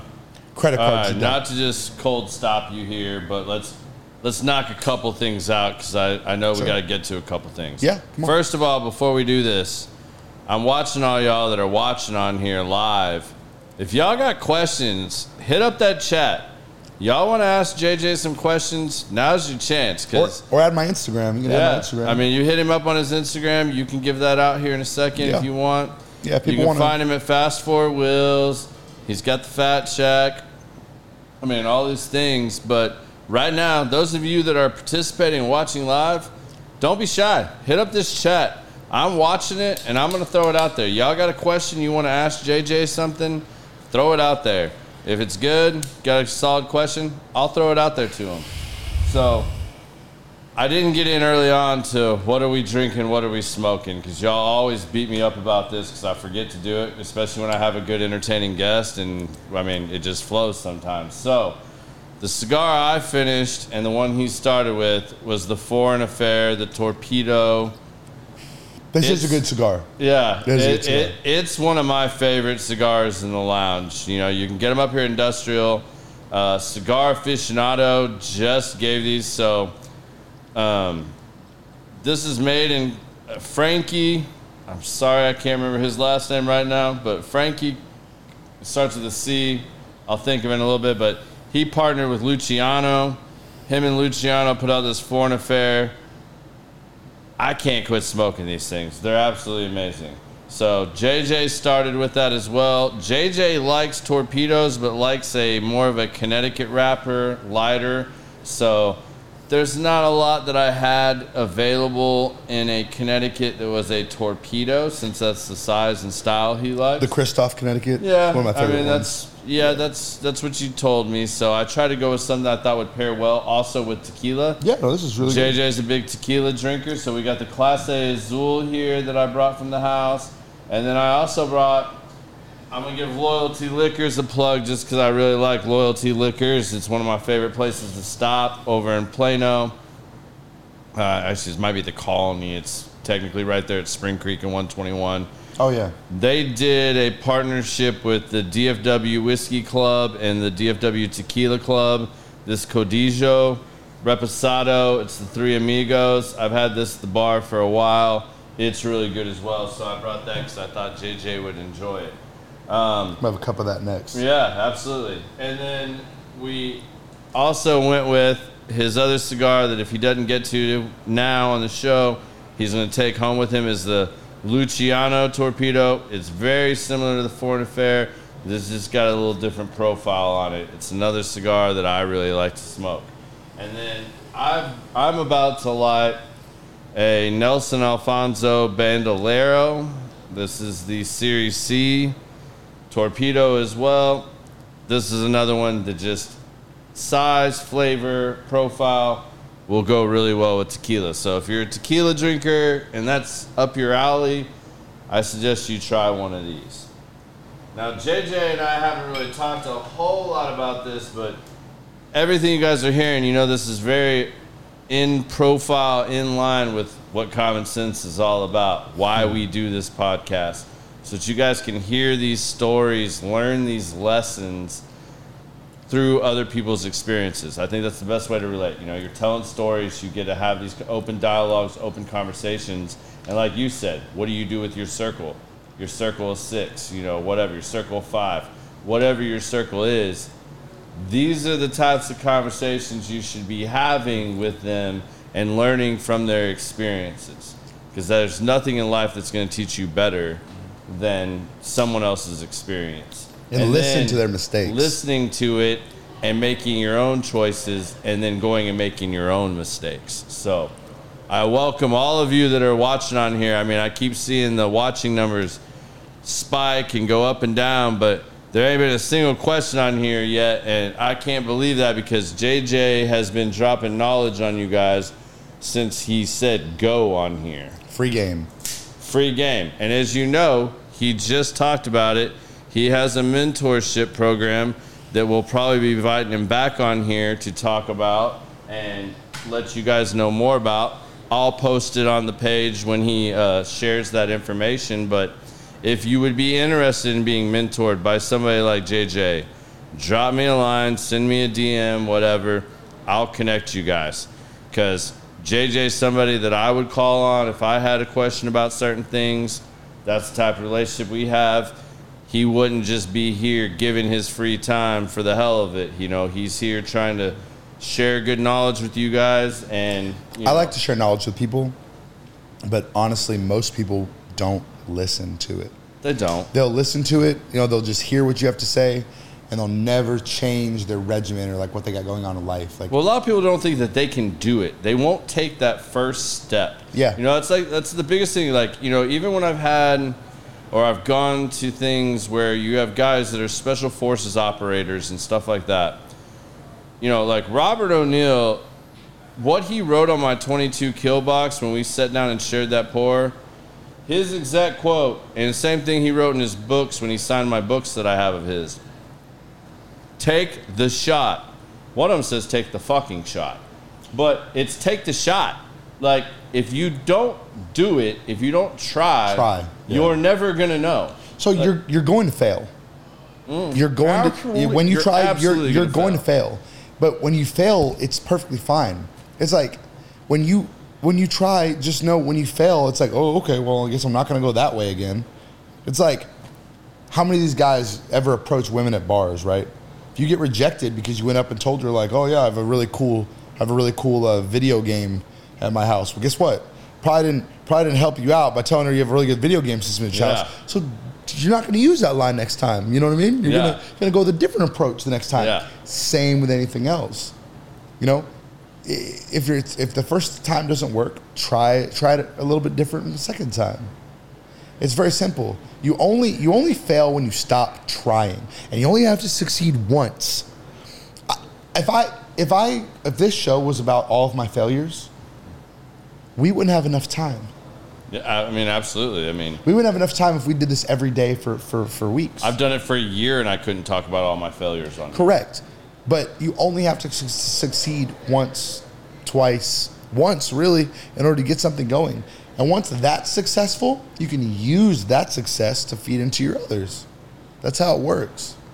Same thing. You get one person to buy your gadget for five dollars. Example. There's a million other people that would buy your five dollar gadget. Yep. Out of all the people in the world, there's a million dollars. You just got to find a way to get that gadget to those other million people. You got to get exposure, learning, changing, growing. I mean, Do you know what I suck how- at? You know what I suck at? I'm not good at. suck at? Marketing. Like I'm good at marketing myself, you know, and like like this. Mm-hmm. But when it comes to like advertising a product or advertising like even my, my restaurant chain, like I'm not that good at marketing. Like I'm a talkative guy, but like with people I know, because I don't just randomly go out and talk in like a group of people.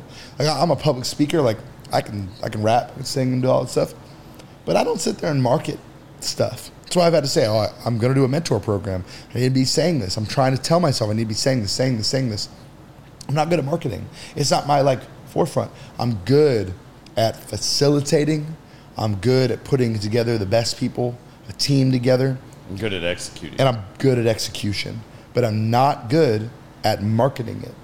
I'm really not. Well, it's, good. That's something we should have a suit. conversation about because I know some great marketers, And I could probably put you in touch with some people. Like, yeah, uh, but the I know new- my strong suits, Yeah. right? and I know my and I know my weaknesses. And what do you do with that? You go and surround yourself with people that are better at those things Than I am. That's exactly right. Like you have to acknowledge and at a certain point recognize what you're good at and what you're not good at. and what at. you're not good at. yeah, like recognize what you're not good at is probably more important That's more than important. recognizing that's, what you're that's good exactly, at. That's exactly right. Because exactly if right. you know what you're not good at, you can put extra effort into learning that, practicing that, or just seeking out and finding those individuals that are experts Exactly. at that. Exactly. And they're probably, and I, I bet you that probably nine times out of ten, what you suck at and they're really good at, the exact opposite, is true. Yep. They probably suck at what you're good at and could use your assistance there.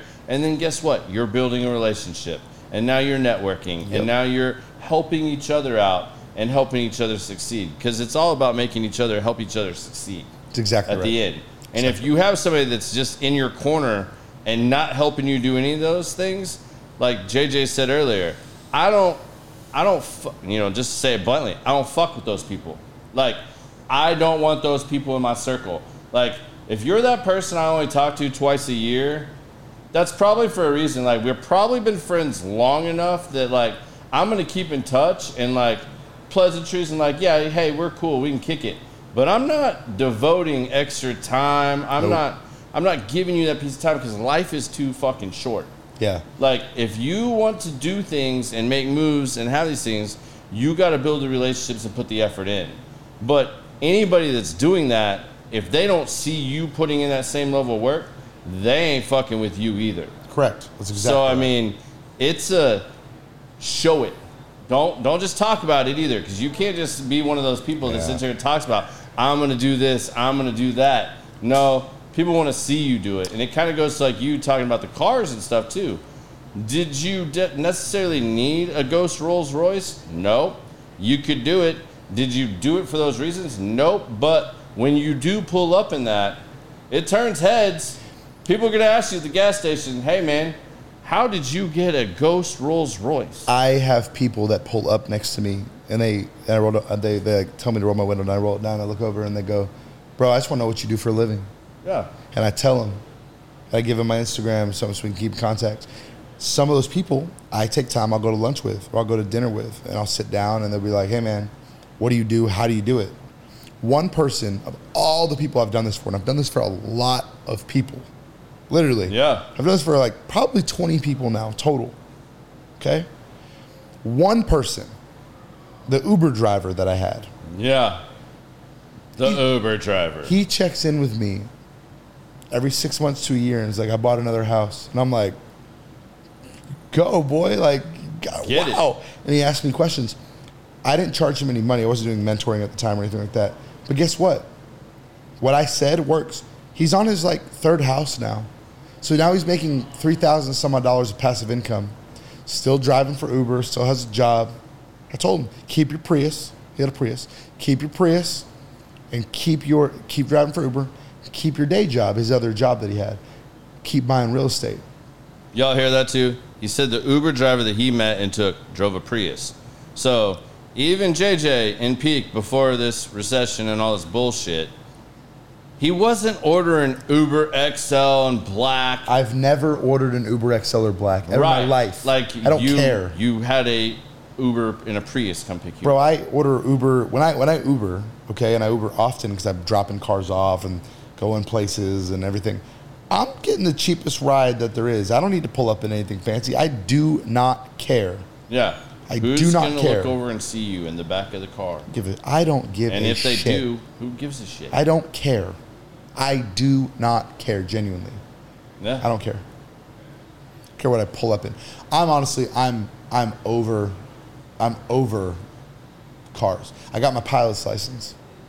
I want to buy a plane. Why is it that every person that gets to a certain level in life gets fascinated with flying? I've always I been- just went and looked at an air hangar today at Love Field that we're gonna do some work on hopefully, and like saw Troy Aikman's private jet that Oh, he yeah. just bought his new thing. That's a jet. It's baller. I want a plane. And you see these guys doing this stuff, but it's like me, I'm not. If that shit don't have two engines, I ain't getting it. Oh, I had a man, bad no. experience with a little prop plane, little Cessna. That's exactly what I fly. Six-seater. Yeah. Hell no. I'm fly. out on that. I ain't going flying with you, JJ. Until you level up and you do that JJ level up thing when you're flying in a jet. So right, that I'm so in. so hold on. So I, I, I said I want a plane, Mm-hmm. And I'm gonna get a plane. I'm gonna take my stepping stones with the plane. Then I'm gonna buy a jet. Yeah. I am, and I'm. Guess what I'm gonna do when I get that jet? charter that bitch. I'm out. gonna put it in a charter service mm-hmm. I already know. because there's no point to have a jet if it's just gonna sit there. And five years from now, when I have JJ back on the show, but he'll be on there before then, we'll be jet. talking about his charter service, and You're 100. maybe right. we'll film the po- maybe we'll film the podcast in one of in the jet. jets. Yeah, we'll do it in, just in the for jet. the hell of it. Why not? Yeah, Sounds like a good idea to me. I'll drop All right, my new y'all, Rolls y'all Royce are up not the jet. asking questions. Like this is really like kind of chapping my ass tonight. Like I really figured some of you would be asking questions because I can see who all is watching on here, and y'all have a golden opportunity. Like I'm, th- we're about to we're about to move to a Patreon service where we may not be live when you see it, and the people that are part of the Patreon service will have an opportunity to know the guests coming on and ask some of these questions that they want to ask ahead of time. But right now, you got a serial entrepreneur that has gone through tons of shit, and we.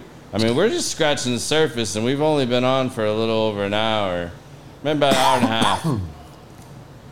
But I'm just saying, you got a golden opportunity. This is what Throw I'm talking about. When people, people that they think they know, or they're like, "Oh, I can't do this right now," or "Oh, it's not the time," or "Oh, he doesn't want to talk to me," or "I, Mm-hmm. I don't think I can do it." Well, that's Or if you were just giving out free advice, just like, let's say you're wearing your Ed Hardy shirt and you're at the bar and you're talking to them, they don't see the Rolls Royce keys sitting on the bar next to you. I never have whatnot. Like never. they don't ever engage. Like how many people like never even like they sit next to you and never even say a word.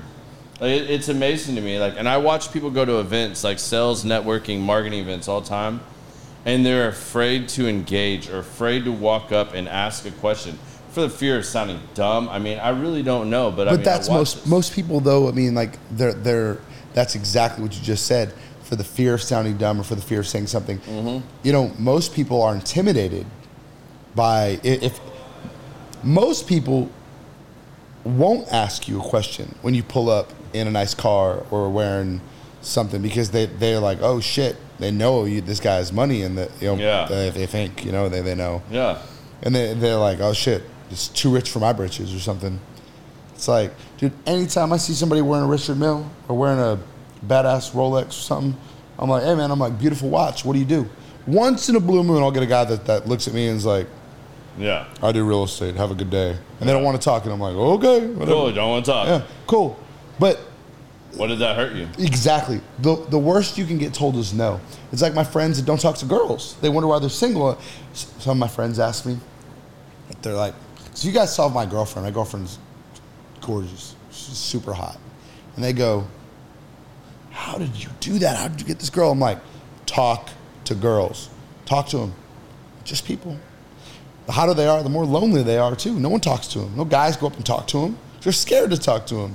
I'll be the one that walks up and I'm like, your hair looks great today. Where do you get your hair done? I have no hair. and boom, they laugh, start a conversation. I tell people all the time, I'm just, what's the worst thing you can get told? No. Yeah. What does that do? Yeah. You know how many told, times I've been told no in my life? Yeah. Jesus. Yeah. I mean, there ain't enough time in the podcast to talk about all the times you've been told no. That's But more. what at the end of the day, what what does that affect you? It doesn't, doesn't have any effect on you. none zero. Like maybe at that moment in that split second. Donald Trump's son, Don Jr., I was eating dinner with my girlfriend at Nick and Sam's. I go to Nick and Sam's often. It's a badass steakhouse. I love Nick and Sam. Yeah, it's, it's one of the- one of the best restaurants in all of Dallas. I'm sitting at Nick and Sam's in the bar. I go there often. And there's a safari hunting club in there. And all of a sudden, I see Don Jr. walk by. And my chick and I see him. And we look up, and he nods at us and just walks by. And I was like, I look at my girl. She looks at me, and I'm like, Is that who I think it was? And she goes, Yep. And I was like, I'll be right back. I got up and she's like, You're not. I was like, Oh, I am. I go to the front door. He's waiting on his Uber Black. This is, Yeah. you know. And I walk up and I go, I see a security kind of outside looking at me, and I walk up and I, I was just walk up and I was like, Excuse me, you Donald Trump Jr.? He's like, Yes. I said, said, I'm a, I'm a big fan. I was like, I know you get this a lot. I was like, Do you mind if I take a picture with you? And he was like, No, go ahead. We sat there and chopped it up for 10 minutes before his Uber got there. And when are you going to have that opportunity ever again? How often are you going to have Yeah. that opportunity? How often? Didn't go up and ask for an autograph. I don't want his autograph. Right. I don't even. I mean, I wanted the picture with him just for my. I didn't even post that picture. It's on my phone. I don't care about that. I sat there and talked a little bit about politics, but I talked about the hunting club and all that stuff. How do you get in it? You know what you would do. I was like, why are you in Dallas? He's like, oh, the hunting club and all that. And I was like, that's really cool. And I was like, man, I was like, um, if you, I gave him my information. I'm not going to ask for his phone number. Yeah. I was- but I was like, hey man, I'm gonna give you my phone number. If you ever want to hit me up while you're in Dallas, if you ever need some good places to go, or if you ever need an exotic car rental or a chauffeur service, you know, I'm involved. I'm invested in a business like that. I said I'd be happy to help you out. And he was like, no, cool. So we shook hands. So he's like, what's your name again? I said, JJ Salomon. Know, I'm, I'm, I'm JJ. He was like, cool, man. Good to meet you. Now, if I ever see Don Jr. again, remember me? Met you in Dallas. He'd be like, oh yeah, JJ. Yeah. I was in 2016, right before Trump was elected. I was at a tattoo convention in Detroit. And who's at our hotel? Donald Trump. He was in the penthouse, and Eric, his other son, was having drinks, staring at my girlfriend in the lobby. So what I do? Jumped up, walked over, hung out with him, talked to him, took a picture with him. But whatever. Didn't post it. I'm not I want clout like that, I don't care. But I know Eric and I know Don on a first name basis. To my, my good friends with them, I'm not. I'm not saying I am. But these guys, now, when I can say, hey man, we met a long time ago, I don't know if you remember, I'll be like, oh, maybe, you know, maybe. Don will definitely remember me. 100%. No offense or buts. We had a good 10 minutes. I met Kevin Gates at the Lamborghini dealership. He's one of my favorite rappers. And then I met him again with Paul backstage at a show in Virginia. And he, I was like, What's up, Kevin? And he's like, I know you. And I was like, I know. We met at Lambo Dallas. His Lamborghini is getting serviced, and my Lamborghini is getting, getting serviced. We just sat in the dealership and talked for a good 30 minutes. He had no idea I'm, in, I'm involved in music and I'm good friends with DJ Paul. So now Kevin and I, now we exchange phone numbers, and him and I are good friends. That's awesome. It's all about networking. It's all about who you know, and seize that opportunity when you get it. Why not? So it, it, it's crazy. And I apologize to anybody. I just got informed that apparently Rumble is not letting you comment tonight. I don't know what that's about. We'll have to get to the bottom of that. But I met if you are over on the YouTube channel, I'm checking that too. So feel free to jump on over there too. I met Jelly Roll the other night. I was at the show Three Six No Mafia. Jelly Roll, yeah. Well, I was in the dressing room with uh, DJ Paul and uh, and all of them. You know, because I went I went to the show with them. He, like I said, he's a, he's a really good friend of mine. Yeah. And so I was back there with uh, Jelly Roll and um, his wife Bunny, uh, Lil Wyte, Lil Flip, all them, and I, I met a lot of them. Just they're, they're just cool people, you know. They, Yeah. uh, but I mean, I'm, like I said, I'm involved in music myself, so it's cool to be around all these guys that always, you know, are positive, and uh, they all came from nothing, nothing, Yeah. nobody. They're regular people, and um, I was with them um, this last weekend. That's So- the other thing too. Like at the end of the day, it's just another human being Yeah, that's doing something different than you. If you just treat them like a regular human being and have a normal conversation with them, you're probably going to get somewhere with it because that's what everybody wants at the end of the day. Most of those people are really lonely because, just like the hot girl, Nobody no talks will talk to, to them. No one will walk up to him except for paparazzi that want mm-hmm. stupid pictures and stuff like that. Yeah. But no, I met all of them and they're really cool people. It was cool chopping it up with them and you ask them different questions and you know what being on the road is like with them and what the entertainer lifestyle is like and all that and it's it's not what everybody thinks. Everybody thinks just because like you drive a Rolls Royce, oh, it must be nice. Yeah, it must be nice when you work 120 hours a week to Yeah. drive this car and you you see me the one night I'm out in it. Because all the other time I'm in my beater going to and from all my businesses dealing with stress, problems, issues, this, that, and the other. Must be nice. I love when people say, Oh, you're lucky. Must be nice. Yeah, right. I can tell you when he first started out with the like repair stuff too. I didn't go to some fancy shop or anything like that. Like know, I had a one bay shop. he had a one bay in an a industrial storage, storage, facility. facility. That's where it started. and that's where he started. Like, I mean, and honestly, I mean, if he hadn't have been him and been so fucking cool when we first met, You I'd have never been would've like, brought your truck I'd have been like, God, why did I take my truck here? Yeah. I mean, like, I I know the owner of Grapevine Ford. Yeah. Like, that's normally where I take my shit. Yeah. Like. If I had known and like whatnot, and like you hadn't have been the way you were, and you're like, bro, give me your cell phone number. I'll take pictures when my tow truck gets here. I'll, you know, I'll get you. I'll have everything to you Monday morning. Fuse number 27. Yeah, you're That's like, what it I'm is? telling you right now. I already know what the problem is, but I'll get you the full diagnostic report. Yep. Yada yada yada. You know, if I'd have just like by appearance, but like honestly, I haven't very often got better service than what I got right then and there in a storage bay in a storage facility. He had top line mechanics there, and it wasn't like he was just working on my Ford Raptor, a Ford truck. Pretty common. I had pretty easy to Bentleys. Lamborghinis, and other Yeah, that's what I'm there. saying. But then Yeah. you look in the bays of this like thing, and there's Bentleys, Lamborghinis, and all kinds of shit. Yep. Not just anybody can work on a Lamborghini. Like, So I specialize in Lambo service now. yeah, I do Lamborghini service. I do Ferraris. I do Porsche. I do Bentley, Rolls Royce. I do all of that now. I also do Honda Civics. I do I do everything. You know, I do everything. But now I have everything for Yeah. Lambos. I have everything. So I'm in Lam- Lambo Club Dallas. We have a small group of us. Okay. Small. I service a lot of the guys' cars in Lamborghini Dallas. You got a paint and body shop? I do. We got to talk. yeah, Yeah. it does. Jeez. Yeah, I got a paint You body talk. shop. I got uh, auto repair. Can you repair. make his exhaust a little louder? yeah, I can do that. He used to can't- get really mad when my louder. when my V make it no was louder on the cold start. He cut his exhaust off trying to be louder. My F one fifty straight pipe. That's all. Okay. And it's a Coyote, so it sounds. the V was still louder for the record Alright. for any of you that wanted to know. I can I can help you with that. Oh, there you go. Help you get a nice clean sound out of that. Instead of just okay. Well, Oh, yeah, we, we oh, have a lot of discussion after. I this got you, man. over. No no worries. All right, so I know we're to the point where I need to wrap this up a little bit. So my Instagram is jstallion34. J S T A L L I O N 34. Uh, it's a picture of me. I am verified. I got like 11, 12,000 followers on there now for me. And um, anybody can follow me, DM me, go through Garrett. Yeah, Whatever. send me a message. I'll connect you. If you got something you want to connect with him on, we're going to be connecting on some stuff in the future, especially knowing about his mentor program and all that. I can guarantee you, JJ will be a return guest at some point. We will be doing some more talking about his mentorships. If y'all have questions about that, just because we don't have all that information ready and available for you right now, DM me. I'll gladly connect you. You guys can be a part of what he's doing. He'll gladly coach you. And as you can see, he wears it on his sleeve like I do. You're going to get this.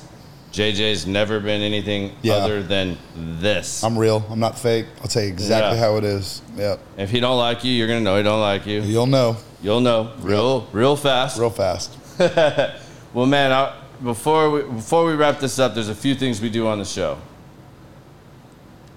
If if you had children and you were going to leave tonight and you could only leave your child with one word of advice or one piece of advice, what would that piece of advice be? Is this life advice? What It- kind it of could advice? be life, but it's so, it, it could be your dying words. Like you want to give them some like a really good piece of advice, like to like to go with it. Like, hey, if I never get to give you another piece of advice, what would this piece of advice be? Well, the world unfortunately is run by money. So what I would say is don't let money rule you. Do something do something that you love to do in life, but also has the ability to make you have a nice life. So, for instance, if you wanted to be a teacher, great. But you're but that's probably not going to net you a decent live, a decent life and living.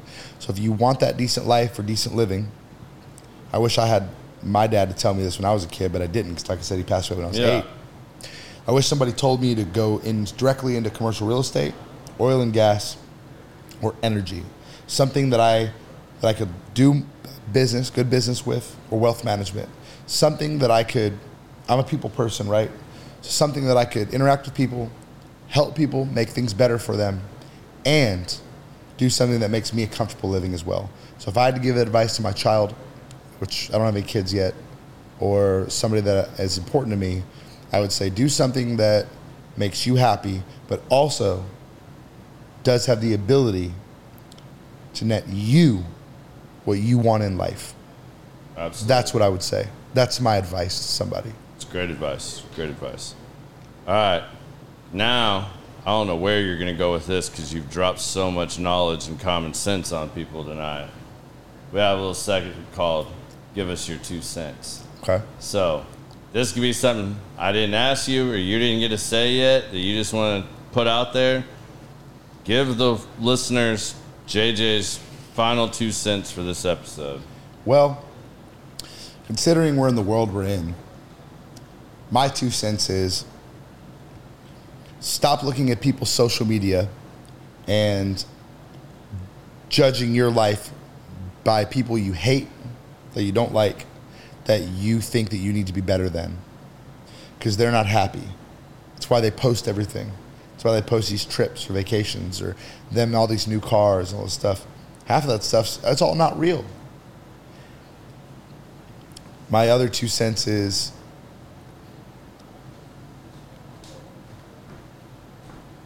let's just look at the world politics. It doesn't matter who the person is that's getting up. That's let's say that let's take President Biden for example. I'm Yeah. not a, I'm not a Biden supporter. Obviously, I think he's I think he's crashing the plane that's our country into the into the ocean. I was a Trump supporter. I wanted Trump to win this last election. He didn't. I wanted Biden to do well, though, because we're all on the plane. Stop judging something or some person, or like, for instance, if you're going for this next presidency, let's say you're voting. Who Yep. cares if you don't like Trump's orange skin or the fact that he says stupid stuff sometimes? Because I agree with that. He's, he's shut his mouth sometimes Yeah, let your publicist speak for you. but you need to go for the person right that's that's gonna that's gonna help our entire country not just you my two cents is think outside the box on something don't just go for oh well this guy makes my life worse so i'm not going to vote for him does he make everything else better yeah so if biden had a better campaign and a better uh, thing than trump did I'd I'd have voted for him. I'd have gone for it. Yeah, it wasn't a 'Cause I, Democrat or I don't care who it is. Yeah, I actually wanted Ben Carson to be president, to be honest with you. yeah. I, he was my choice over Trump in 2016. Yeah. But he didn't get, he, he wasn't on, on the ballot. It was Trump or Hillary. On those two, I figured Trump, being that I understand macroeconomics, and Trump being a businessman, right? I'm saying I think that guy is going to have a better shot at running the country than that guy, Hillary. Just my two cents, my opinion. Yeah. So my my two cents is, don't look at somebody because they don't like it. Who cares about that person? Look at the bigger picture on everything, and go for what's gonna what's gonna net the best for everybody overall. If that makes sense. That makes a lot of sense. You know, like I, I've been impressed with what Robert Kennedy's been putting out. Yeah, he's yeah, well, you he's know, been doing great, I- and he's a, he's a Democrat, he'd be- right? yeah, he's a Yeah, Democrat. Democrat. And I mean, Yeah. I think you know he's been a lawyer that's fought for the He's environment smart. and He's super else. smart. He's battled the biggest, and he's super smart. Yeah. I just, I, I honestly am more afraid that if he got elected, He'd get taken be- out. He'd get taken out just like the rest of his family. That's exactly right. And I'm like, I wouldn't exactly want to right. see that. Nope. But like, I mean, I hope the best for him. I mean, I, I, as of right now, like, I, I think he has a real good shot. But you know, who knows? Well, man, I want to thank you for coming on the show, man, and giving us your time. Yeah. I greatly appreciate it. I appreciate our friendship. Yeah. And if you guys don't already know, go check out Fast Four Wheels. Stop by the Fat Shack in Plano. It's really good food. I mean, it ain't gonna help your waistline, but it's really damn good food. We have burgers, wings, and Phillies, and we're open till 3 a.m. on the weekends and 1 a.m. every night. Run DoorDash, Uber Eats, Grubhub. When everything closes, like we're like one of the few that's open. Yeah. We have we have an array of different foods opposed to like Whataburger, Jack in the Box, McDonald's, because everybody's tired of Can you make Jack in the Box, taquito Whataburger. that's still available all times of the day. You know they don't do that anymore. It's only available at, after 11 p.m. The the, the, the Still, taquito. yeah, it's been like that forever. 11 p.m. to 11 a.m. is the only time you get a damn taquito. We don't we don't do breakfast at Fat Shack, but our menus everything all the time. We have milkshakes. We have deep fried desserts. We have deep fried Oreos, deep fried Twinkies, deep fried chocolate chip cookies, and deep fried uh, cheesecake bites. I bet Alex would approve all this. What do you think, Biz? Unless you fall in love with a good. We Yeah. have, yeah. We have we have we have some good we have some good stuff. Awesome, man. Well, I want to thank you for coming on the show. We're going to be back again next week. We got another good show lined up for you guys. I have Alvin Hope Johnson coming on the show next week. He's a, another very, very educated guy that has brought himself up in the multi-family investment world. He's got a class coming out at, the end of the month. I think it's a two-day seminar. I'll post some more stuff about that later this week.